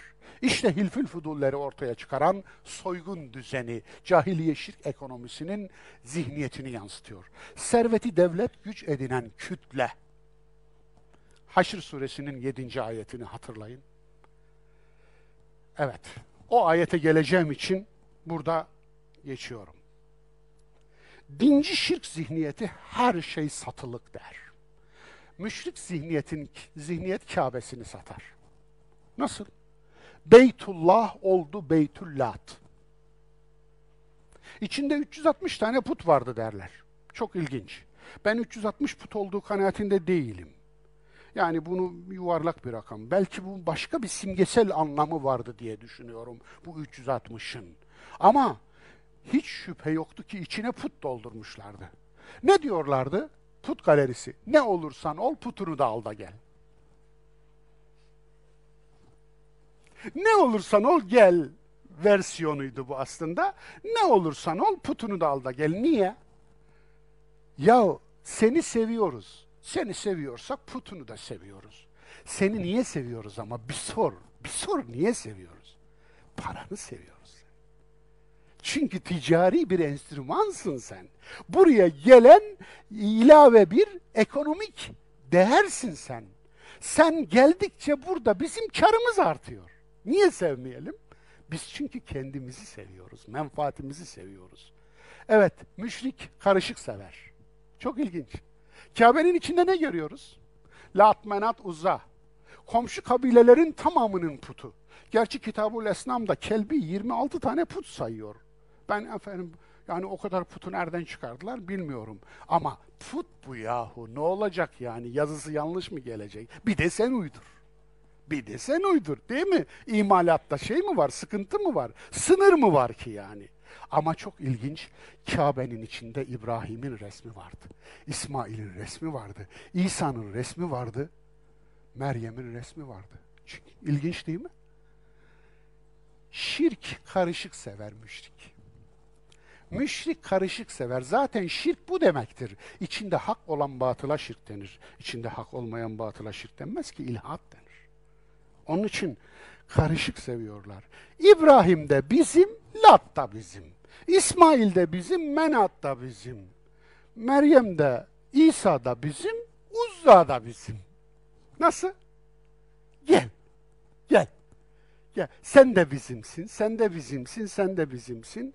Şirk mantığı böyle işliyor gördüğünüz gibi. Din mi? Din de pazarlık unsurudur. Dinini de satar cahiliye müşriği. Ne sıkıntısı var ki? Pazarlığa tabidir. Ne diyorlardı Allah Resulüne? Bir gün biz seninkine tapalım, bir gün sen bizimkine. Olmadı. Hatta pazarlık açık.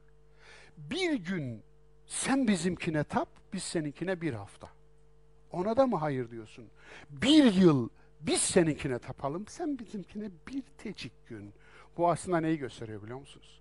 Akidede, imanda pazarlık olmaz. O bir. Bir kazan balın içine bir avuç pisliği attığınız zaman o kazana artık yiyemezsiniz. İman da böyle bir şeydir işte. İman şirk kabul etmez. Yüzdesi ne kadar olursa olsun. Şirk kabul etmez. Onun için iman pazarlığa tabi değildir. Ama onlar pazarlık içindeler. Çünkü aslında onlarınki iman değil. Hiçbir şeye öyle bağlı değiller. Çizgileri yok, sınırları yok, kırmızı çizgileri yok. Değer yok, değer. Zira ilke yok. İlkesiz toplumlar her şeyi satarlar. Hac, yanmaz kefen yok ama günahsız elbisemiz var. Biliyorsunuz değil mi? Mekke müşrikleri günahsız elbise kiralıyorlardı dışarıdan gelen hacılara. Onlardan yüklü bir miktar kila alıyorlar. Bu elbiselerle diyorlardı Kabe'yi tavaf edemezsin. Buranın sahibi biziz. Hatta yani sahipsiz falan değil. Beytullah koyduk ama bakma sen öyle koyduğumuzda sahibi biziz buranın. Peki ne yapacağız? Ya çıplak tavaf edeceksin ya da şu elbiseleri kiralayacaksın diyorlardı. Sektör. Evet, yeni başlamadı gördüğünüz gibi. Yani kefen satma, elbise satmaktan başlıyor. Kur'an'ın yaptığı bir devrim oldu bu zihne. Ne yaptı? Servet algısında devrim yaptı. Mülk Allah'ındır dedi. Evet. İnil mulku illa lillah. Evet. Mülk Allah'ındır. Dolayısıyla yani göklerin ve yerin mülkü Allah'a mahsustur. 20'den fazla ayette dedi bunu. Mülk emanettir dedi. Siz malın, mülkün sahibi değilsiniz, emanetçisiniz. Sahibi Allah'tır. Sizin de sahibiniz Allah'tır. Sizin sahip olduklarınızın da sahibi Allah'tır. Gani olan Allah'tır dedi. Fatır suresi 15. ayette. Evet. Evet. İnna Allaha huvel gani. Gani olan Allah'tır. Ve entumul fukara'u ilallah. Vallahu huvel gani. Evet. Siz Allah'a fukarasınız, muhtaçsınız. Allah ise kendi kendisine yeten tek varlıktır dedi. Paylaşmanın namazı başına çalınsın. Paylaşmayanın namazı başına çalınsın dedi. Nerede dedi? Maun suresinin dördüncü ayet. Feveylül lil musallin. Eğer yetimi gözetmiyorsa, açı doyurmuyorsa, saili azarlıyorsa, yardımı engelliyorsa, kıldığı namaza lanet olsun dedi. Kur'an dedi bunu. Var mı itiraz olan? İtirazı olan şöyle der herhalde, bize başka bir Kur'an getir. Zaten onlar da öyle diyorlardı. Bize başka bir Kur'an getir diyorlardı. Evet, paylaşmayanın namazı başına çalınsın, salatı başına çalınsın. Salatı ikame, zekatı iz, ita. Onlarca ayette bu ikisi beraber geldi. Ekimus sala ve atuz zeka. Evet. Salatı ikame, zekatı ifa. Zekatı ifa, ifa kelimesi çok önemli. E, e, ve, ve ita zeka, ita, ifa değil. Zekatı ita, ita kelimesi i'ta olarak da gelebilirdi ayınla. O da vermek. Neden ita geldi? İta ile e, i'tayı ayıran fark şu. İta kolay vermek demektir. Kolay. Yağ gibi böyle. Hiç takılmadan verirler. Kolay verirler.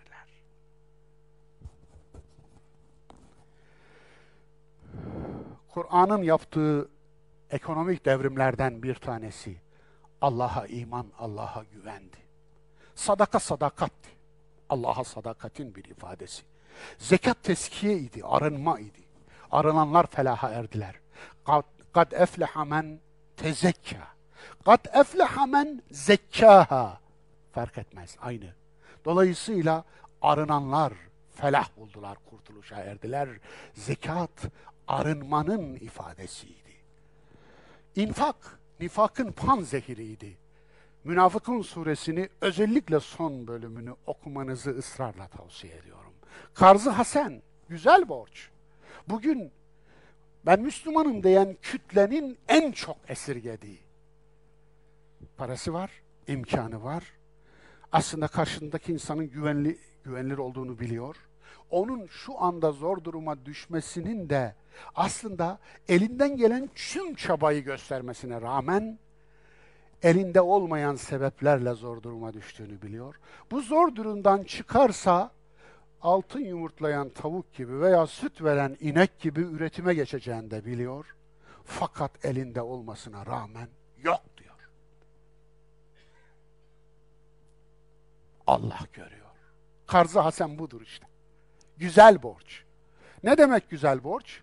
borç verdiğinizi minnet altına almamaktır güzel borç. İki, borç verdiğinizi borç ile cıvıra çıkarmamak. Yani o borcu size sürekli gelir getiren bir gelir kapısına dönüştürmemektir. İşte faiz bunun için haramdır. Güzel borç nedir? Borç verdiğiniz insanı borç verecek duruma getirmektir. Borçlu olmaktan çıkıp başkalarına borç verecek duruma getirmektir. Dört etaplı zor yokuş biliyorsunuz değil mi? Evet. Fekkur akabe. Ev it'amun fi yevmin zi meskabe. Bir boyunu özgürlüğe kavuşturmak, bir açı doyurmak, bir düşmüşü kaldırmak, bir yetimi gözetmek.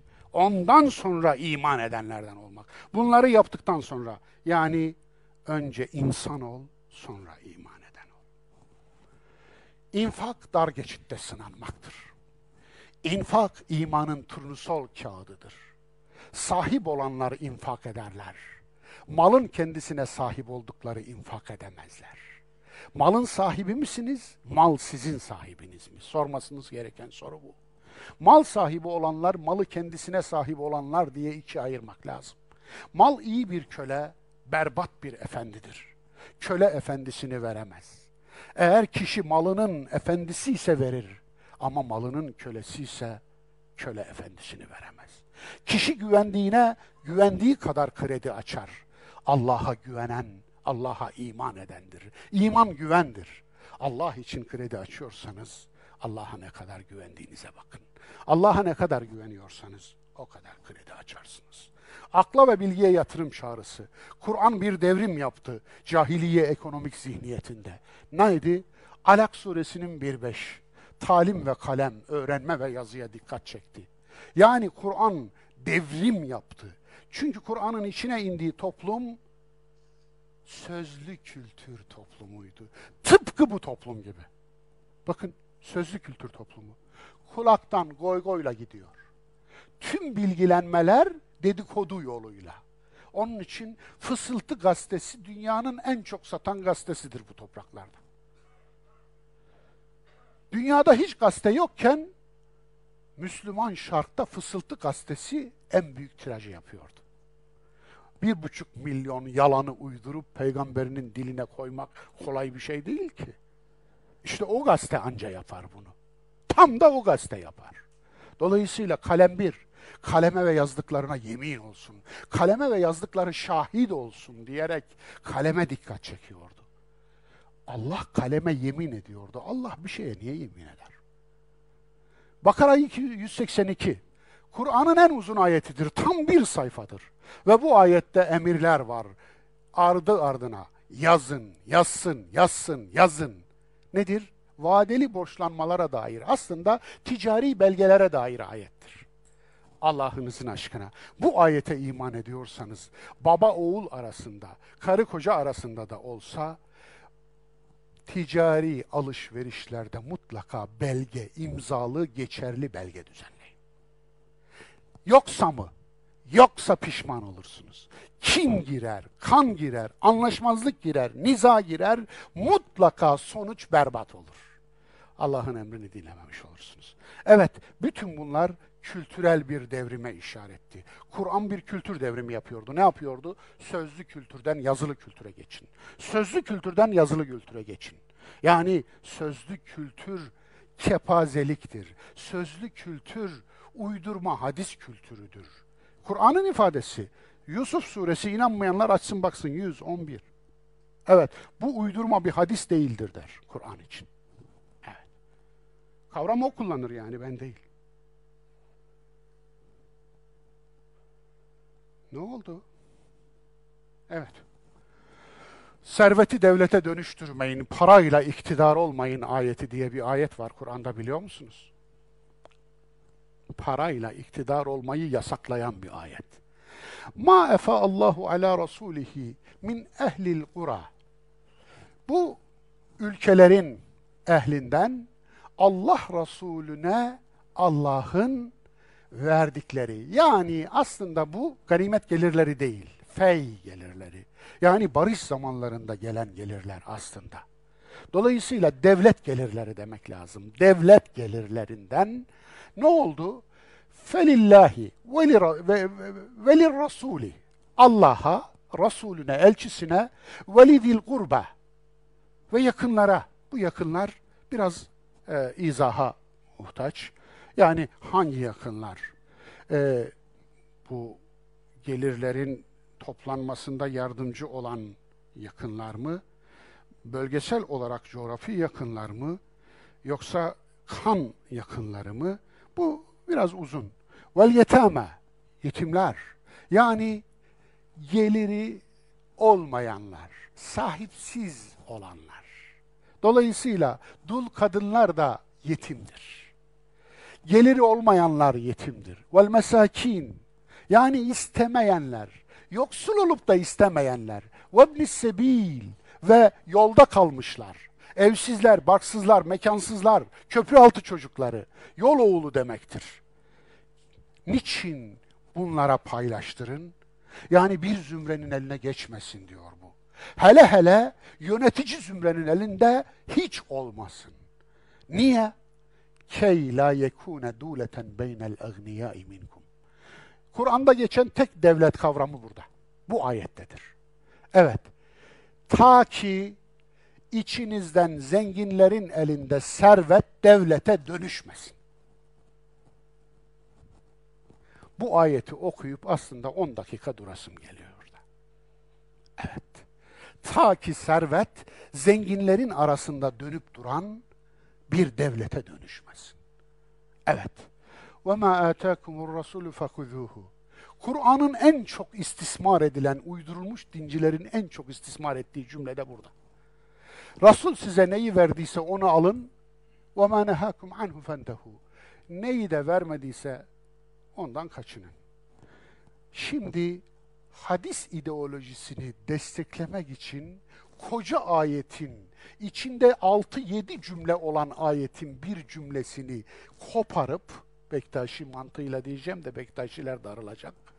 Koparıp bunu hadis ideolojisine bir slogan olarak koymak. Nasıl bir şey bu? Bu ayet fey ayeti, devlet gelirleri ayeti.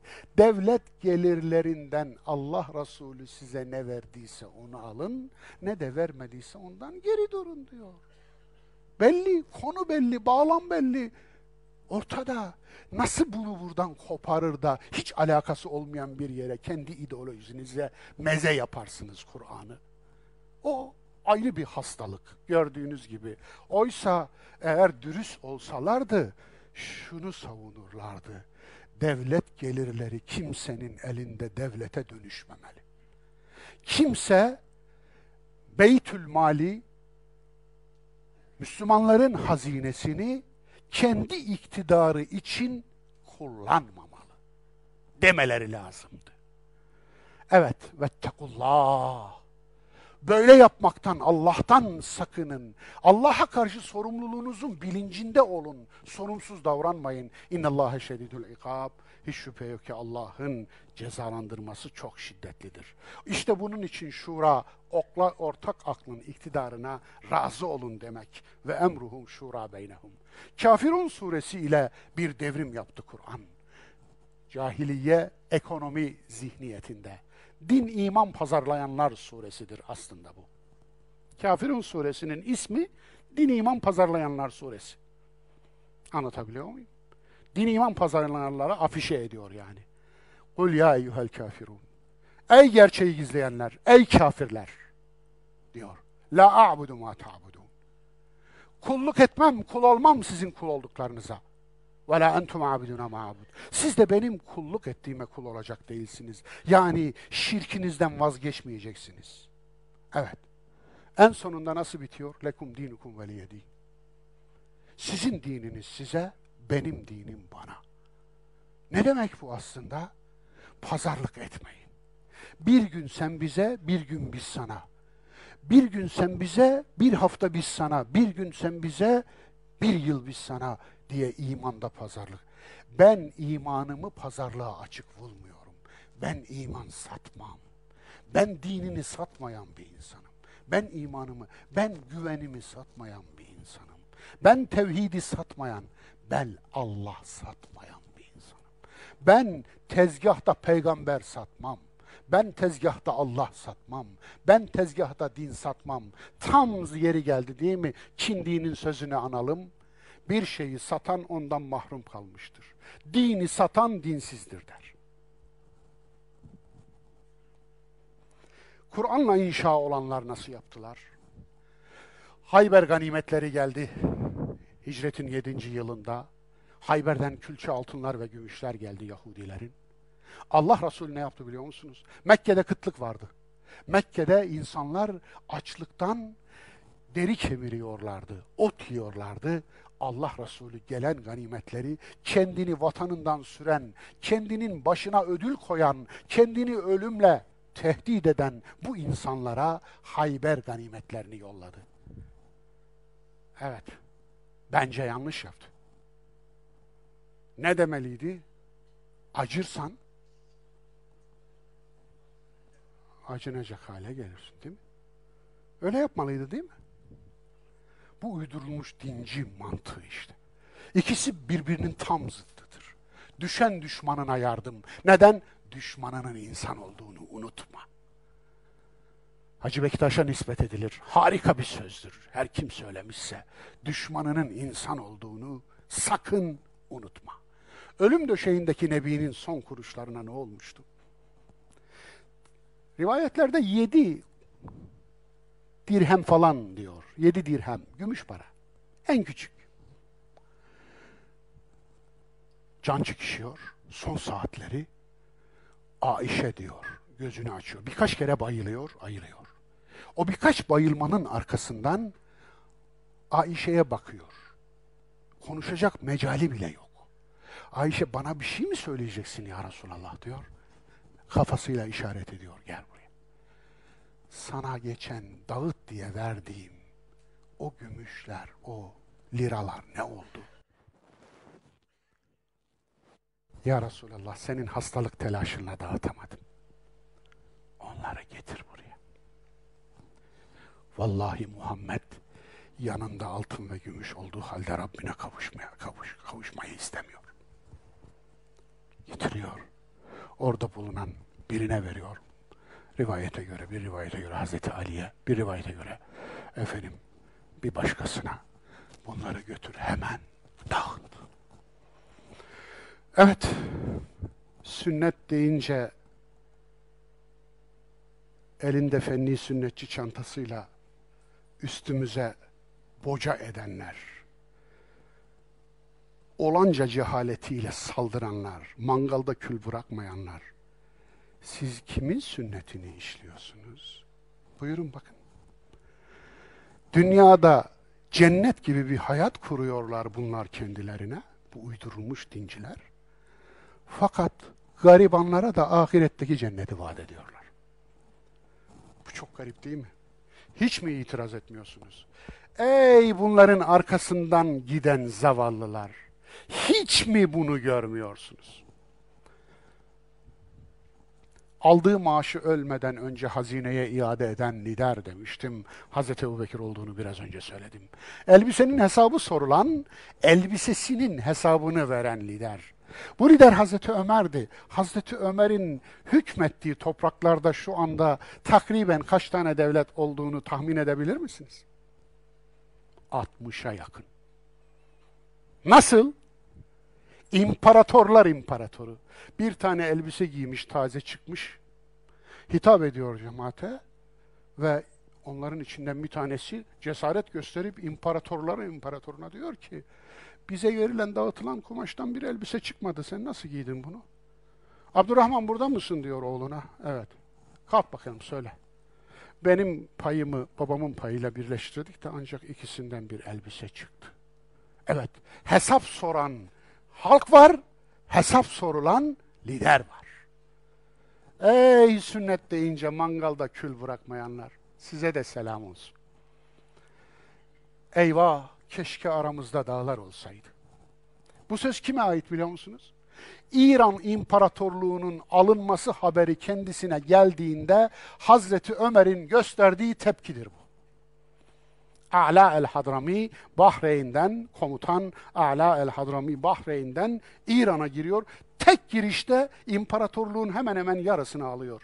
Hazreti Ömer'e haber geldiğinde o komutana en yüksek madalyayı takmak için bir madalya hazırlayın demiyor. O komutana tebrik ederim demiyor. O komutana ne mutlu, ne güzel bir komutan demiyor. O uydurma hadiste olduğu gibi. Peki ne diyor? Eyvah diyor. Keşke İran'la aramızda ateşten dağlar olsaydı da ne biz onlara ne onlar bize. Neden? Sebep ne? İşte bu. Yaklaşık 900 milyon dinar geliyor. Kisra hazineleri bu. Evet, Kadisiye'den sonra ele geçen altın miktarı. Nasıl? Ben hesap ettirdim. Yaklaşık 3000 ton altına denk geliyor. 2700 ila 3000 ton. 2700 kilo, 3000 ton. Efendim, evet. Dolayısıyla 3000 ton altına denk geliyor. Aslında bugün şeyle bakarsanız çok da değil yani. Amerika'nın elinde rezervi olarak 9000 ton altın var. Efendim ama o günkü dünyada çok büyük. Ve asker başına 12 bin dinar, 12 bin altın lira düşüyor. Peki ne yapar bu asker? Bu parayı görünce ne yapar? Servet terbiyesi yok. Yokluğa e, sabretmek her kişi karı, varlığa sabretmek er kişi karı. Yokluğa sabrettiler ama varlığa sabredemediler. Onun için işte bu Hazreti Ömer'i o öngörüsüyle bunu gösterdi. Hazreti Ali'ye ne demeli ya? Geriye hiçbir miras bırakmayan tek halifedir Hazreti Ali. Çok ilginç. Ama bir bir olayı var ki onu anlatmazsam olmaz. Akile verdiği bir ders. Halifedir Hazreti Ali. Küfe'dedir ve yemek, ekmek pişiriyor. Fırını yakmış, ekmek pişiriyor ailesine. Düşünün, imparatorlar imparatoru. Hükmettiği toprak yine Hazreti Ömer'in hükmettiği topraktır. Efendim, daha fazlasıyla hatta. Çünkü daha sonradan da alınmış. Ve Hazreti Ali ekmek pişiriyor. Akil geliyor. Kardeşi, övel kardeşi. Diyor ki, borcum var, ödemem lazım, bana para lazım para ver. Bunu sen de biliyorsun ki benim özel servetim ve param yok. Biriktirmem. O zaman Beytülmal'den borç ver diyor. Para ver. Akil'i tanıyor Hazreti Ali, kardeşini bilmez mi? Mekke'nin fethinde Allah Resulü Mekke'ye girmiş. Nerede kalacaksın ya Resulallah diyorlar. Bir evimiz vardı ama diyor akil satmış. Bildiğiniz gibi.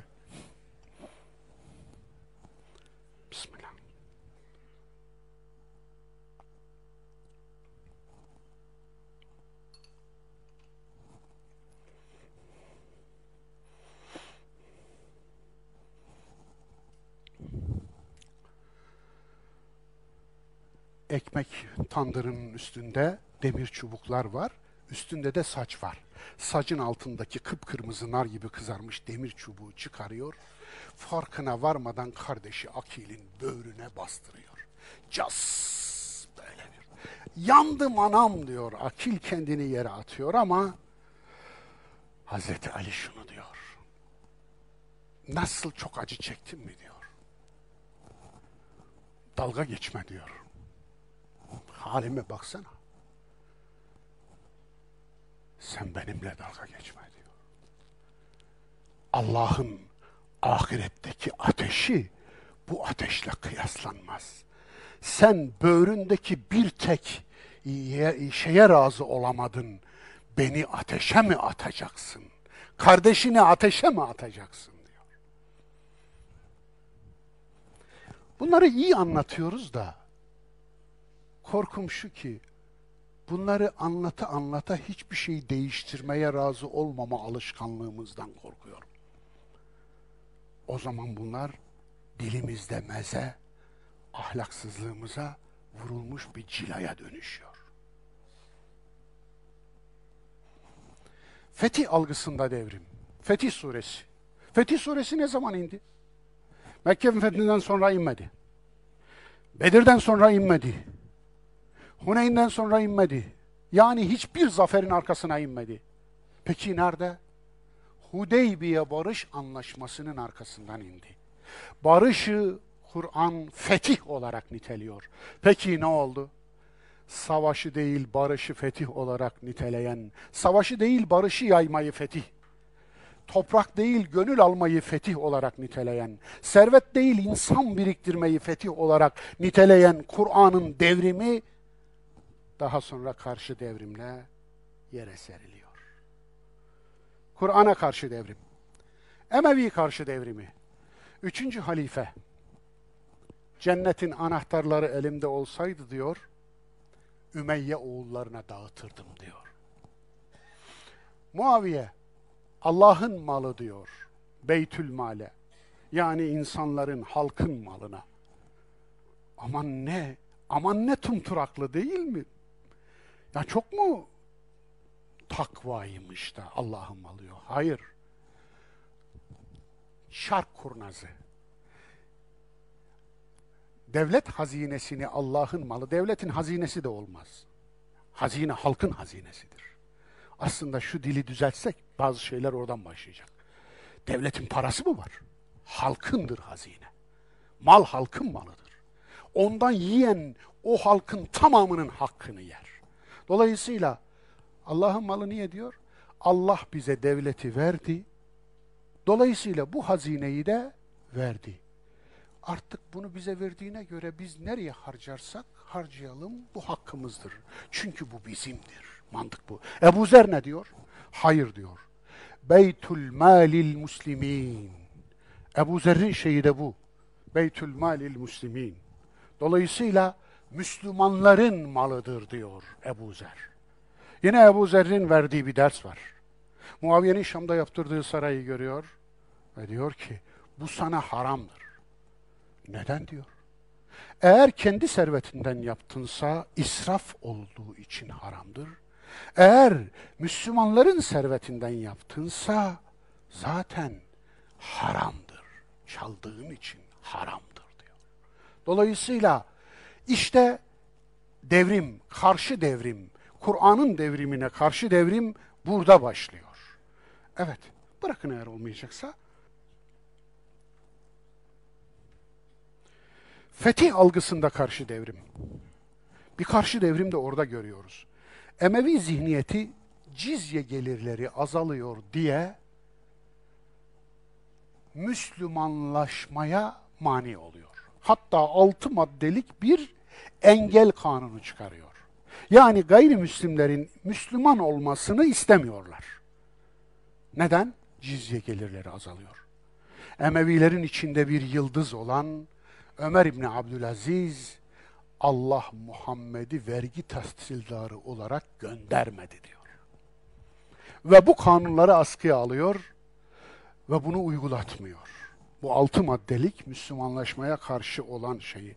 Ama Ömer İbni Abdülaziz'in iki buçuk yıllık iktidarından sonra yine her şey eski tas, eski hamam oluyor. Kuteybe bin Müslim'in katliam ve yağmaları çok meşhurdur. Kuteybe bin Müslim'in Maveraün Nehir'de, Amu Derya, Siri Derya arasında Türkistan bölgesindeki o korkunç katliamlarını biz bölgeyi Müslümanlaştırma olarak göremeyiz. Kılıcı milletin başının üstüne asıp da ya Müslüman ol, üç hak.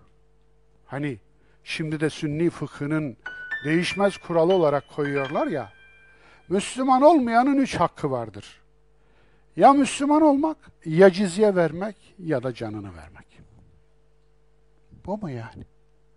Bu mu insanlığa getireceğiniz, vaat ettiğiniz şey?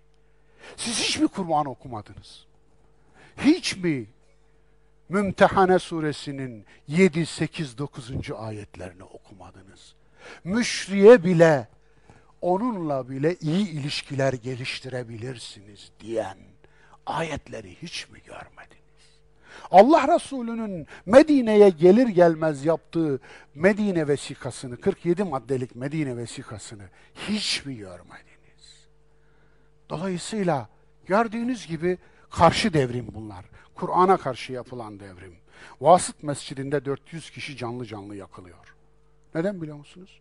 Onlar diyorlar ki biz Müslüman olduk cizye vermeyiz. Devlet de diyor ki siz Müslüman olmadınız çünkü biz sizin İslam'ınızı beğenmedik.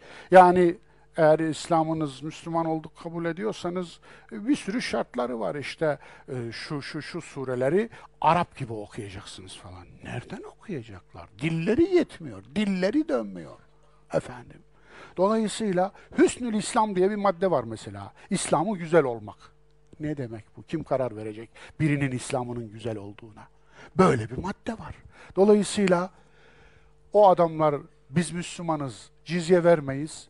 Devlet de diyor ki siz Müslüman kabul etmiyoruz, cizye vereceksiniz. İşte bunun üzerine camiye dolduruyorlar, camiyi ateşe veriyorlar.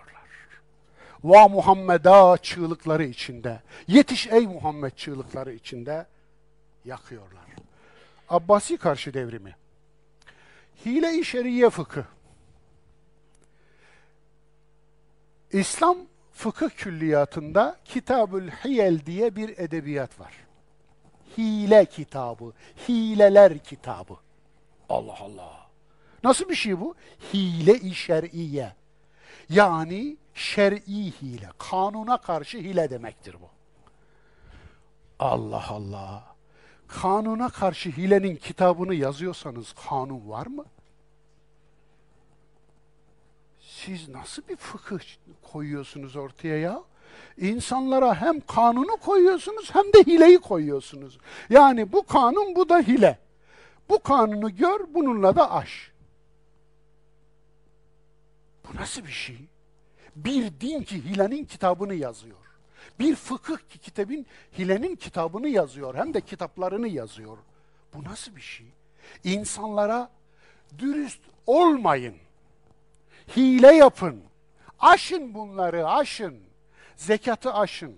Harun Reşit demiş ki efendim Zübeyde'ydi değil mi eşinin ismi? Zübeyde hanımın altınları o kadar çok ki demiş başkadı Ebu Yusuf'a. Bunların zekatı bile bir servet ediyor. Ne yapmalı demiş. Yani hilesi yok mu bunun demeye getiriyor. Başkadı yani tabii dedim ya nasıl olsun efendim? Her zaman bürokrat olan din bürokrasisi bunu yapmıştır maalesef. Bunu yapmayanları yaşatmazlar zaten orada. Farz mı, vacip mi, sünnet mi olsun, ne mi olsun efendim? Efendim? Ebu Yusuf da diyor ki ondan kolay ne var?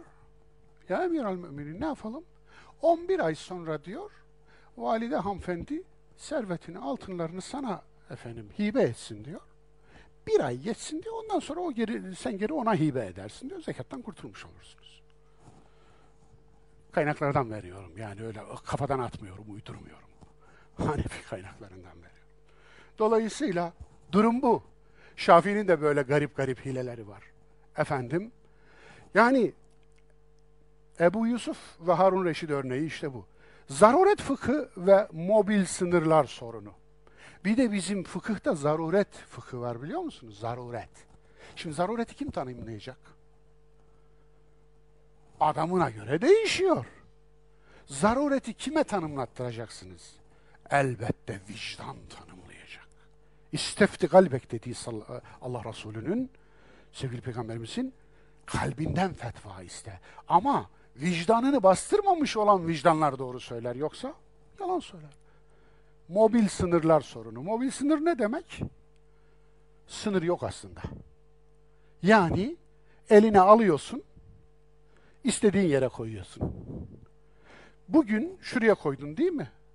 Ama ertesi gün bu sınırı aşman gerekti. Ne yapıyorsun? Oradan alıyorsun, hop sınırı değiştiriyorsun. Bugün sınırımız buradan efendim. Yarın, yarın da burada olur mu? Onu Allah bilir. Allah, hele gelecek seneyi hiç kimse bilmez. Peki ne yaparız? O gün gösterir. O gün gelsin hele. O gün bizim menfaatimiz neyi gerektirirse oraya koyarız o sınırı. Müslümanların ahlakı boşuna bozulmadı. Boşuna çukura düşmedik. Kendi ahlakımızı kendimiz bozduk. Ve ahlak bozmak için eserler yazdık. İktidarın mollaları, mollaların iktidarı. Nasıl geldik? Öyle diyordu. Benim şiarımdır bu söz. Hasan Basri. Sultanın, yöneticinin ayağına giden alime lanet olsun, alimi ayağına çağıran yöneticiye lanet olsun. Diyordu. Şimdi onlardan ne kaldı? Şatahat, cezbe, manevi sarhoşluk. Şirk ehline yardım kılavuzu. Bayezid Bestami ne demiş? Ben öyle bir denize daldım ki peygamberler kıyısında duruyordu. Ne demiş? Leyse ma cübbeti e, leyse cübbeti sivallah. Cübbemin içinde Allah'tan başka kimse yoktur diyormuş demiş. E şimdi nasıl kurtaracağız bu şirk sözleri? Kurtaralım. Olur mu? Yani tevhidi verelim, Bayezid'i alalım. Değil mi? Bayezid verilir mi? Tevhid satarız kolay kolay. Tevhidi verelim, şirki satın alalım. Şirki yur, yıkar, üstüne bir elbise geçiririz nasıl olsa. Truvatına döndürürüz. Nasıl edelim? Buna diyelim ki manevi sarhoşluk halinde söyledi. Cezbe halinde söyledi. Şatahat falan diyelim. Yani tumturaklı isimler koyalım. Şirke bir elbise giydirelim. Yani Müslüman edelim şirki, şirke şehadet getirtelim ama yine içeride şirk olsun canım. Şirk temizlenir mi? Şirk kirlenmenin sonucu değil ki. Şirk kirin kendisidir, pisliğin kendisidir. İnnemel müşrikûne necesun, pisliktir. Karşı devrimin İslam zannedildiği Kur'ansız zamanlar. Soru şu, bir sonraki sayfa. Uydurulmuş dincilerin ekonomi algısı hangisine daha yakın? Cahiliye müşriklerine mi, Kur'an'a mı? Cevabı herkes kendi vicdanında versin dostlar. Geçiyoruz. Sana da selam. Ekonomik krizde lüksünden en ufak taviz vermediği halde, konkordato yasasını da bahane ederek veya benzerlerini, ilk tasarruf tedbiri olarak işçisinin ekmeğine göz koyan hacı, sana da selam. Allah'ın çalışıp üretsin diye verdiği elleri tesbih adını verdiği boncuğa kiralayıp, hiçbir şey üretmediği halde, Karun gibi yaşayan ama Harun pozu kesen küflü çıkırancı derviş. Sana da selam. Torunu yaşındaki sevgilisinin, rivayete göre imam nikahlıymış, gönlünü etmek için 3-5 çocuğunun anası ve 30-40 yıllık eşini yüzüstü bırakan Agniyay Şakiri. Size de selam. Uzak doğuda uçkur turizminden döndükten sonra birkaç gündür nerelerdeydin, buralarda yoktun diyen iş yeri komşusuna hurma tutup Allah kabul ederse umredeydim diyen muhafazakar, muhafaza tire kar patron.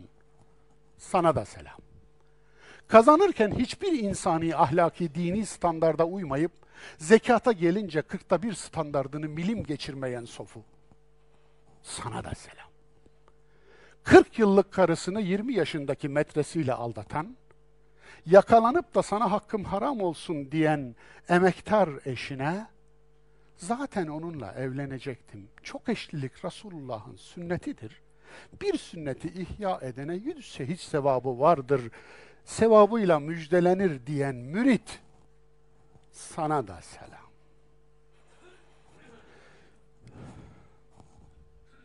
İçinizde içinde hayvan barınmaz izbeyi gariban bir mülteciye iki üç katına kiralayan alnı secdeli. Sana da selam. İnternette tanıştığı kıza bekarım deyip sözde imam nikahı kıyan, Dört çocuklu evli bir sahtekar olduğu anlaşılınca boşanmak isteyen kıza seni boşayamayacağım. Sürüm sürüm süründüreceğim. Ben boş ol demeden şeriata göre boşanmış olamazsın. Yani sen ben boşamadıkça benden boşanamazsın diyerek müşrik atalarının köleci dinini bu çağa taşıyan Anadolu irfanının süper çocuğu. Sana da selam en iyisini yiyip giydiği halde iş vermeye gelince en kötüsünü veren Kabil'in uyanık torunu.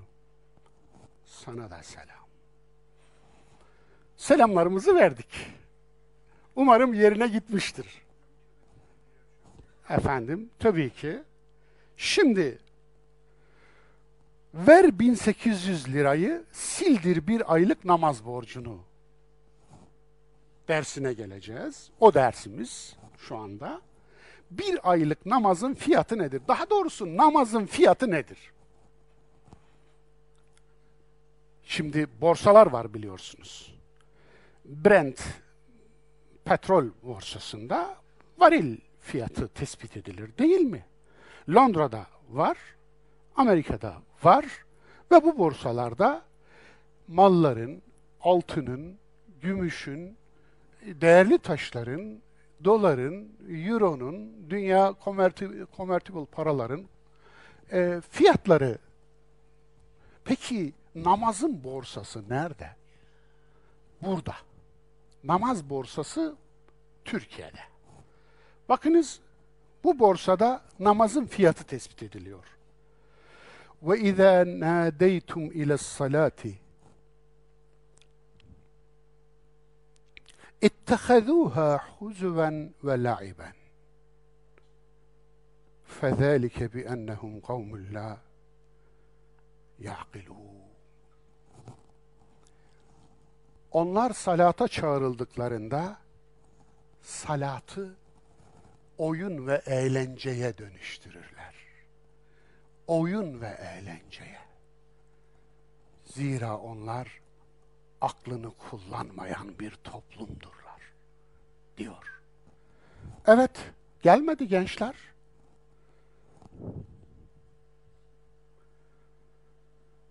Bizimki biraz şark işi. Elemanlarınızı ne kadar tembihlerseniz tembihleyin. Şark zihinlerindedir. Onun için A olmazsa B planı, B olmazsa C planı, C olmazsa D planı. Oysa biz bunu öğrendik Kur'an'dan. Unutmayın. Allah Resulü'nün hicretini planlama ve projelendirme açısından bir daha okumanızı tavsiye ederim. İnşallah burada geleceğiz. O günlere kavuşursak, o haftalarda o dersleri işlersek, ben size nasıl bir planlama var, nasıl bir projelendirme var, onu anlatacağım burada. Allah Resulü ki Allah'ın elçisi idi. Allah'ın elçisi, Allah'ın kendi zatı, kainatı böyle ince ince planlıyor. Biz. Evet, nihayetinde çıktı. Yani bu da size selam. Çıkmıyor mu? Tamam. Yani eyvallah. Bir sonrakine gıda sahteciliğiyle savaşanlar din sahteciliğine niçin çanak tutarlar? Sahte bal daha mı tehlikeli sahte dinden? Sahte balla mücadele ettikleri kadar sahte dinle niye mücadele etmezler? Neden acaba? Gıda sahteciliği dünyanı ifsad eder. Din sahteciliği dünya ve ahiretini ifsad eder. Evet. Bir sonraki görsele gelelim. Tavsiye görselim bu. Human. İnsan.